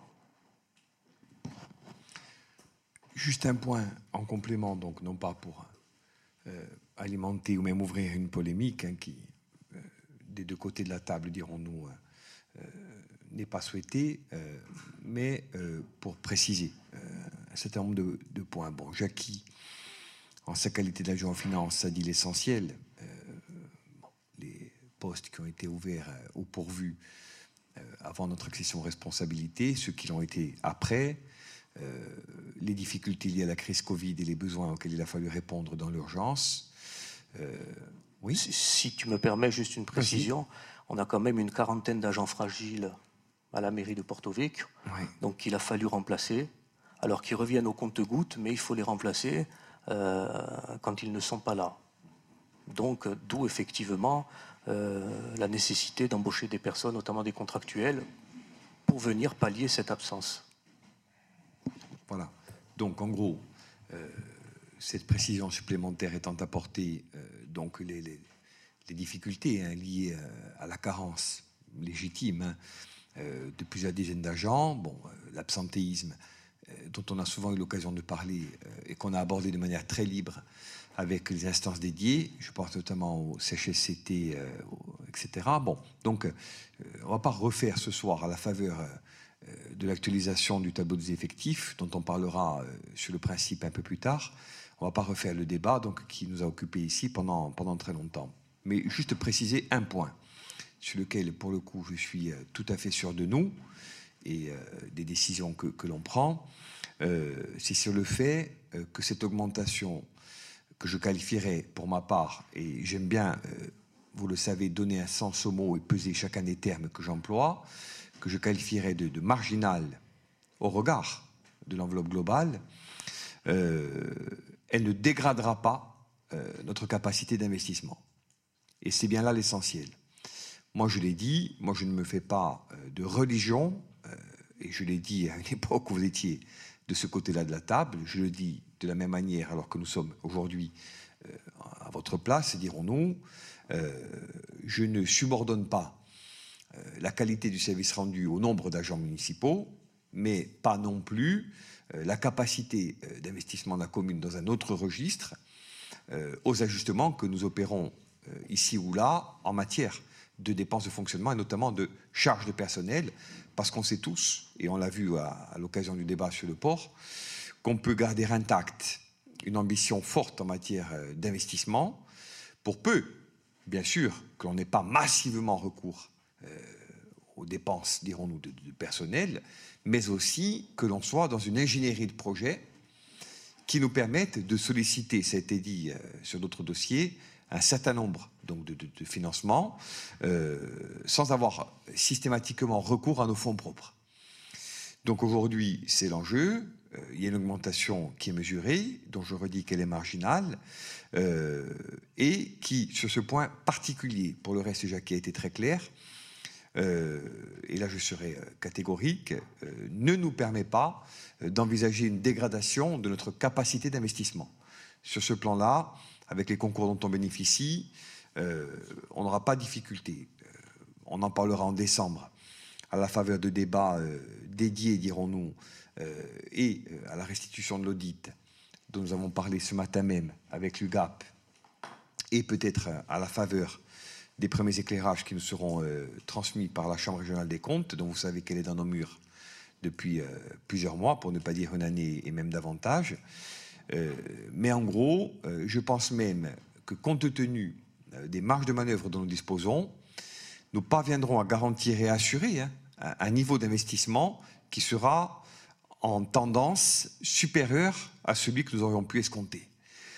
Donc on y reviendra, mais voilà, c'est simplement un point sur lequel je voulais revenir, parce qu'il me paraît important de le préciser à, ce stade. Merci, monsieur. Juste, juste pour, euh, par pédagogie, on va dire, euh, notamment pour les porto-vecchia qui nous écoutent. On est largement tributaire aussi de choix qui ont été faits avant qu'on arrive. Je prends pour exemple, encore une fois, la médiathèque.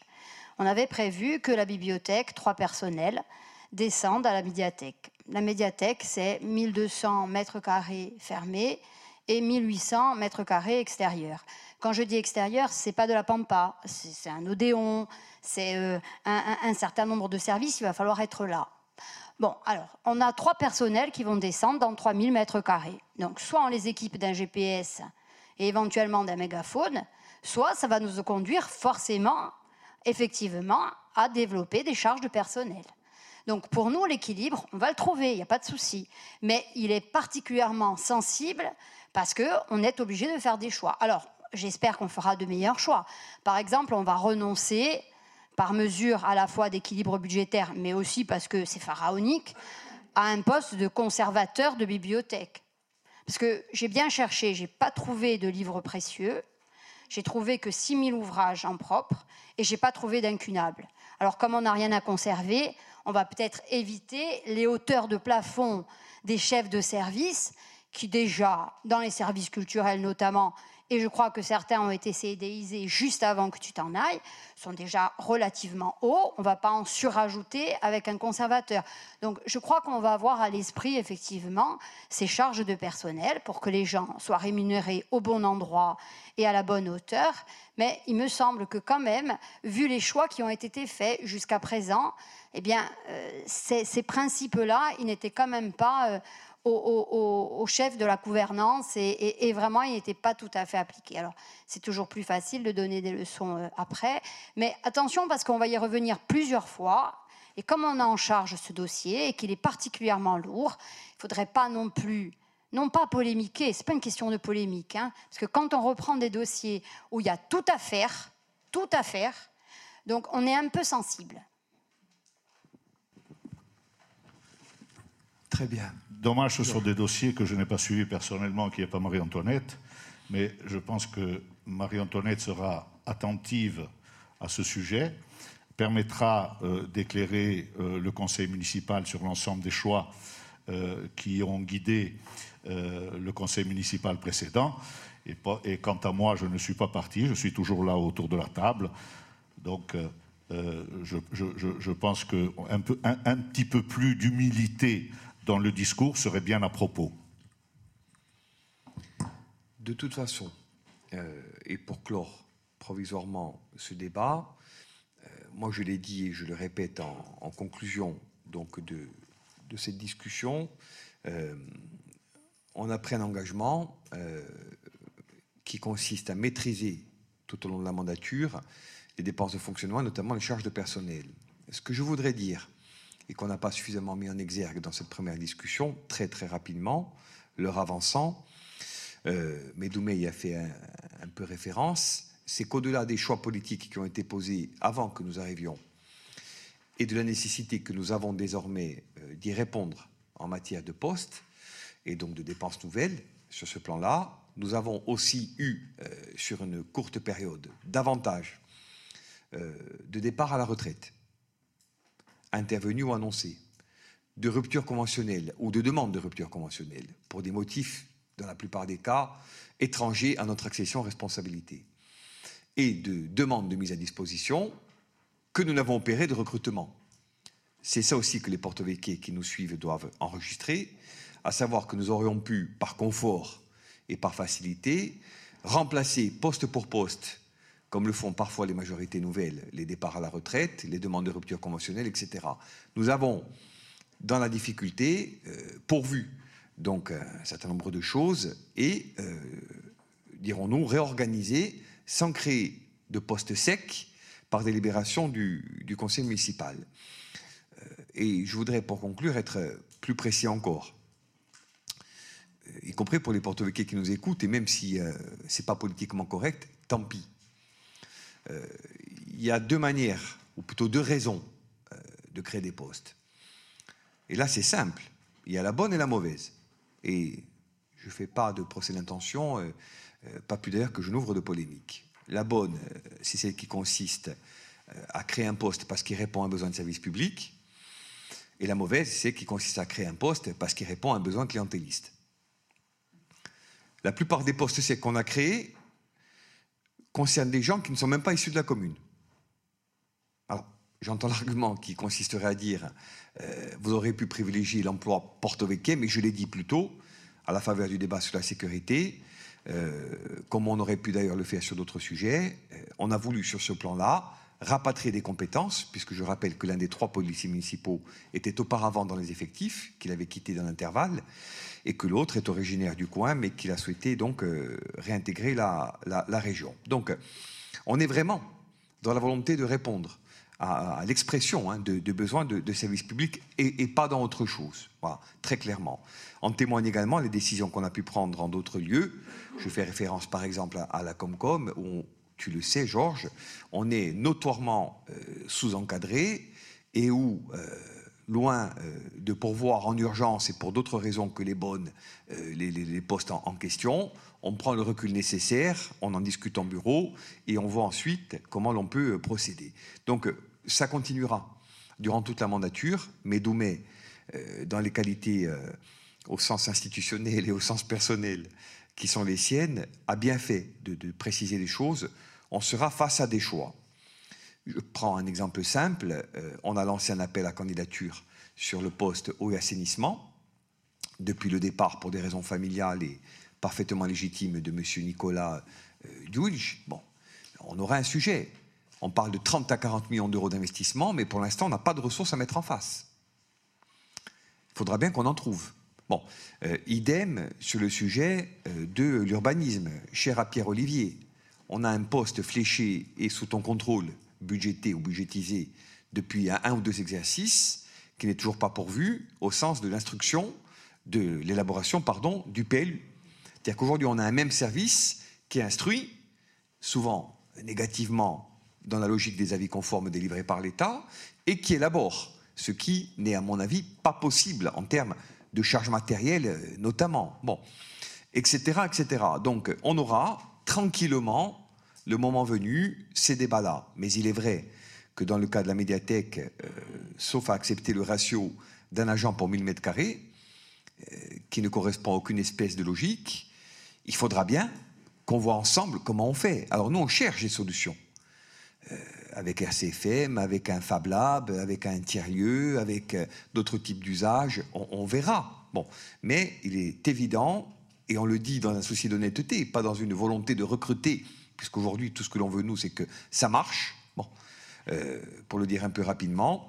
Euh, donc on aura aussi euh, ces débats-là, avec un dernier point auquel moi je tiens, même s'il devra connaître quelques entorses, mais relatives, hein, c'est à la mutualisation extrêmement encadrée, notamment sur les fonctions support, des recrutements ou des choix qui seront faits en matière de RH entre la Comcom et, et la commune. Il faut que ça reste euh, deux entités politiques euh, distinctes, et même si sur quelques sujets on mutualisera, j'en ai quelques-uns en tête, mais ce n'est pas le débat du soir, sur la plupart des autres, on fera en sorte que les deux entités soient parfaitement distinctes, et ça rejoint hein, notre vision politique. La Comcom, ce n'est pas que l'émanation de la commune centrale, pas plus d'ailleurs que la seule addition des six autres communes, plus euh, Porto Vecchio c'est une autre entité politique avec une diversité de communes, de réalités et donc des besoins de fonctionnement qui sont autonomes par rapport aux nôtres, en même temps qui sont complémentaires et convergents par rapport à ceux qu'on exprime. Voilà donc l'explication qui peut en complément être donnée, mais ce n'est pas euh, gênant, au contraire, qu'on ait ce genre de débat parce qu'effectivement, ça en prépare d'autres et euh, avec, je l'espère, euh, la même volonté d'avancer en, commun. Sur ce point 9.1, donc, tel que présenté. On va passer au vote. Qui est contre Qui s'abstient Qui est pour Unanimité. Merci. Point 9.2. Donc je redonne la parole à Jackie pour la, participation pardon, au voyage scolaire des classes de CE1 de Joseph Pietri. Merci, Monsieur le maire. Effectivement, on vous propose de, voter euh, une subvention complémentaire donc sur l'exercice budgétaire 2020 euh, concernant un voyage scolaire euh, que les classes de CE1 de l'école primaire Joseph Pietri ont, effectué à Galéria pour approfondir des connaissances du milieu littoral et marin de la Corse grâce à Casa Marina, située au centre du village de Galéria. Donc, Durant ce voyage, euh, les, élèves ont pu effectivement être initiés au développement durable euh, de manière générale, sensibilisation au tri, diminution des déchets et, aux économies d'énergie et de ressources. Donc on vous demande par le, biais de ces délibérations d'approuver la participation financière de la commune, donc aux frais, aux divers frais de déplacement de séjour de ces élèves, euh, à hauteur de 3 500 euros puis d'autoriser le maire donc entreprendre toutes les démarches à signer tout document utile et d'autoriser l'inscription euh, budgétaire de ces euh, crédits de dépenses au budget. Très bien. Donc, je pense que ça n'appelle pas de débat au fond. Euh, qui est contre Qui s'abstient Qui est pour Unanimité Merci. On passe donc au point suivant, qui est celui de la mise à jour du tableau des effectifs en euh, stricte application donc des débats que nous venons d'avoir, avec donc les modifications d'emploi à temps complet au nombre de 7, la modification du tableau des effectifs en ce sens, avec donc euh, la modification des emplois qui sont précisés donc un peu plus loin dans le tableau qui vous est joint et euh, donc euh, la modification avec publicité et déclaration de vacances auprès du centre de, gestion de la fonction publique territoriale de Corse du Sud, je viens de le dire hein, pour partie, sur le responsable secteur eau et le responsable développement durable et biodiversité communale. Voilà. Oui C'est bon? Ça va, je pense. Merci. Donc, si on n'a pas d'autres questions, je pense qu'on a abordé assez largement le sujet, mais pour y en avoir d'autres, Très bien. Qui est contre? Qui s'abstient? Qui est pour? Unanimité? Merci. Je vais donc euh, quitter de nouveau, à regret, mais pas longtemps, la table du Conseil et donner la parole à Michel Gérasque pour la présentation du rapport 11 et du rapport 12. Je reviendrai pour voter avec vous le rapport 12, mais je donne la parole au premier adjoint, officiellement en charge donc du logement et des acquisitions foncières. Alors, le rapport 11 est un rapport euh, qui vient euh, remplacer ou compléter euh, un précédent rapport que nous avions voté le 12 octobre. il convient justement, en relation aussi avec le rapport précédent que nous avons voté, d'éviter les conflits d'intérêts. C'est pour ça que je le présente moi, moi ce soir et que nous le voterons en l'absence du maire. Donc là encore, euh, c'est simplement euh, les acquisitions foncières que nous, avions envisagées déjà euh, lors du précédent conseil municipal et la demande de portage de ces acquisitions par l'Office foncier de la Corse.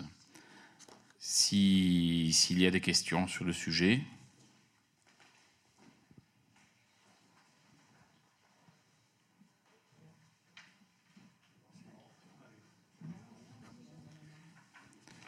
Pas de questions. Bon, je suis un peu déçu. Non, je ferai. Donc, est-ce que. Qui est contre Qui s'abstient Qui est pour? Unanimité, merci.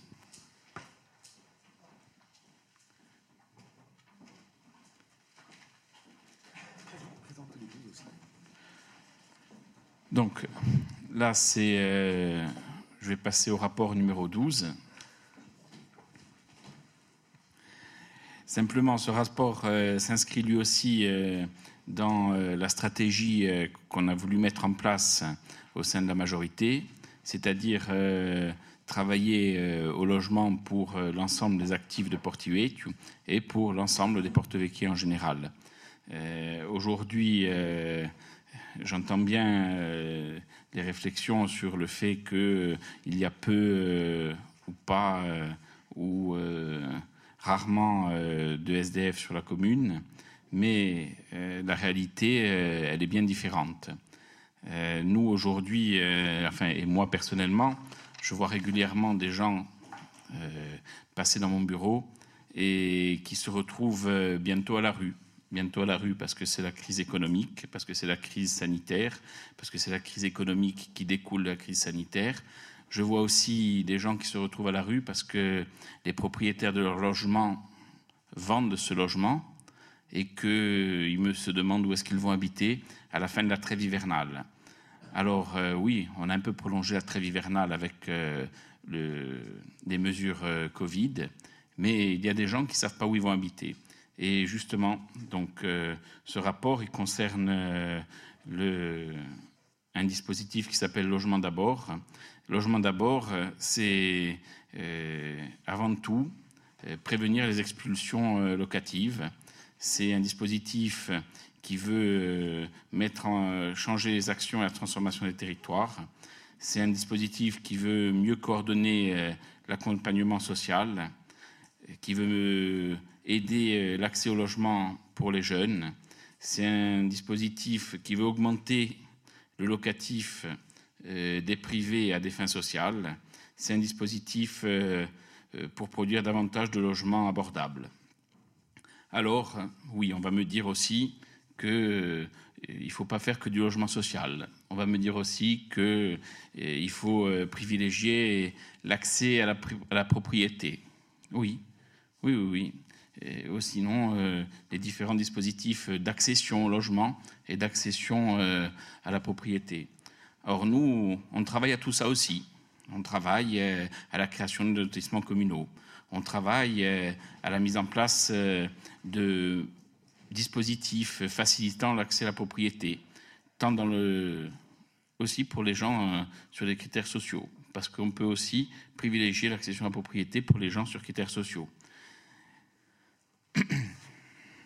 Mais on travaille aussi au logement des actifs. On travaille aussi à la mise en place euh, d'un office foncier solidaire pour dissocier euh, la propriété du foncier de la propriété des murs, pour que les gens puissent justement, euh, à moindre frais, construire leur maison sur un terrain qui appartiendrait à l'office foncier solidaire et à la commune, sans qu'ils soient obligés de l'acheter. Tout ça, c'est des dispositifs auxquels on travaille. Tout ça, c'est des choses que l'on veut mettre en place. Mais c'est une globalité. Ce n'est pas le logement pour ceux qui peuvent s'acheter un terrain, et rien du tout euh, pour ceux qui bientôt seront à la rue parce que leur propriétaire aura vendu le terrain, leur, leur maison. Donc voilà, l'intérêt de ce dispositif, c'est d'éviter la rupture de parcours de vie. C'est-à-dire que ces gens qui ont toujours payé leur loyer, qui travaillent, eh bien, il faut faire en sorte qu'on leur offre des solutions pour pas qu'ils se retrouvent à la rue bientôt. Donc, euh, de manière globale, euh, ce dispositif va nous permettre de, nous apporter un soutien euh, technique et, l'ingénierie pour travailler sur tous ces dossiers. Et voilà. Je passe, la parole au maire. Le débat est ouvert. Vincent Gambini.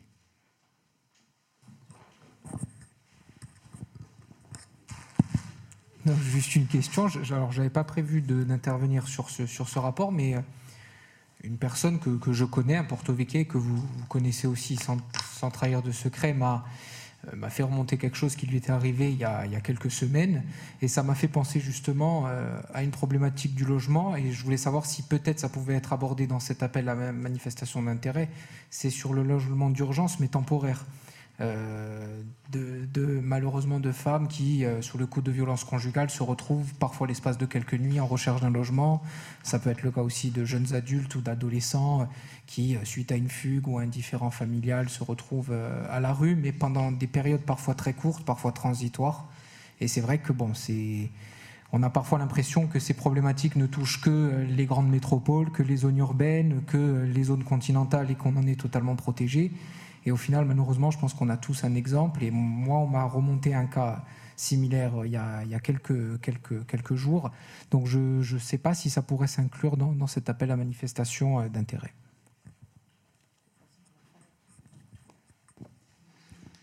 Alors dans, dans, le cas précis, non. C'est pas l'objectif de logement d'abord, c'est justement de permettre un accès sans délai au logement sans passer obligatoirement par la structure d'hébergement. Donc ça, si tu veux, c'est bien sûr, il faut trouver, il, faut, il faudra qu'on crée sur la commune des structures d'hébergement. C'est à, travers le CCAS qu'on pourra résoudre ce genre de. Et, voilà, notamment en passant par le CCAS. Mais le principe de, cette, de cet appel à projet, c'est de permettre justement aux gens de ne pas être obligés de passer par les structures d'hébergement, c'est-à-dire de permettre aux gens de ne pas être obligés de quitter leur logement, de ne pas être obligés de perdre leur logement et euh, quand ils sont euh, à la rue, entre guillemets, d'accéder directement à un logement et pas forcément de passer par toutes ces structures d'hébergement. Maintenant, maintenant, il est certain que, y compris ces structures d'hébergement manquent et qu'il faut trouver des solutions pour toutes ces personnes en difficulté.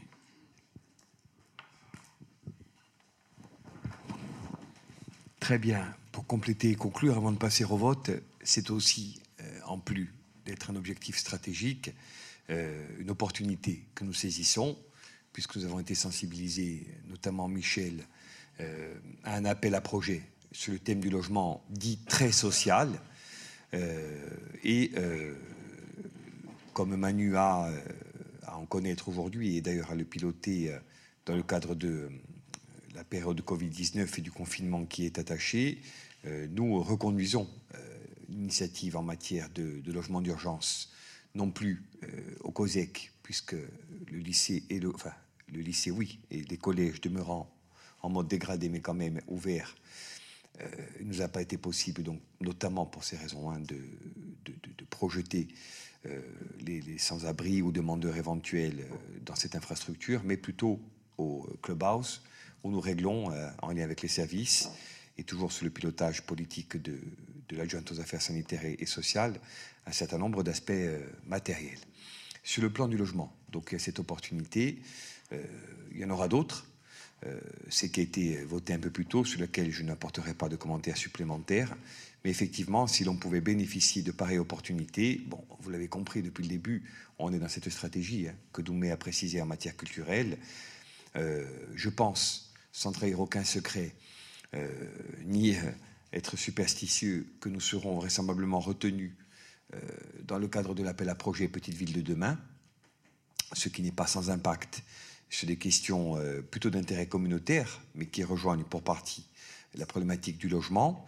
Euh, je pense euh, que notre adhésion au réseau proposé par Vincent Gambini, donc des acteurs de l'économie sociale et solidaire, va également nous offrir d'autres fenêtres donc de, financement. Bon, on va continuer dans cette dynamique et, par la présente délibération, inscrire la commune donc dans le dit appel à projet. Voilà. Donc on va euh, passer au vote. Euh, qui est contre? Qui s'abstient? Qui est pour? Unanimité, merci. Avant de conclure, euh, donc nous allons remettre formellement les clés du local de l'opposition au groupe donc, que vous représentez ici. Gérard Cesare n'est pas d'accord, mais je vais passer outre. Voilà. Donc en fait, on a euh, attendu un petit mois supplémentaire. Christiane a été venue nous voir à ce sujet-là.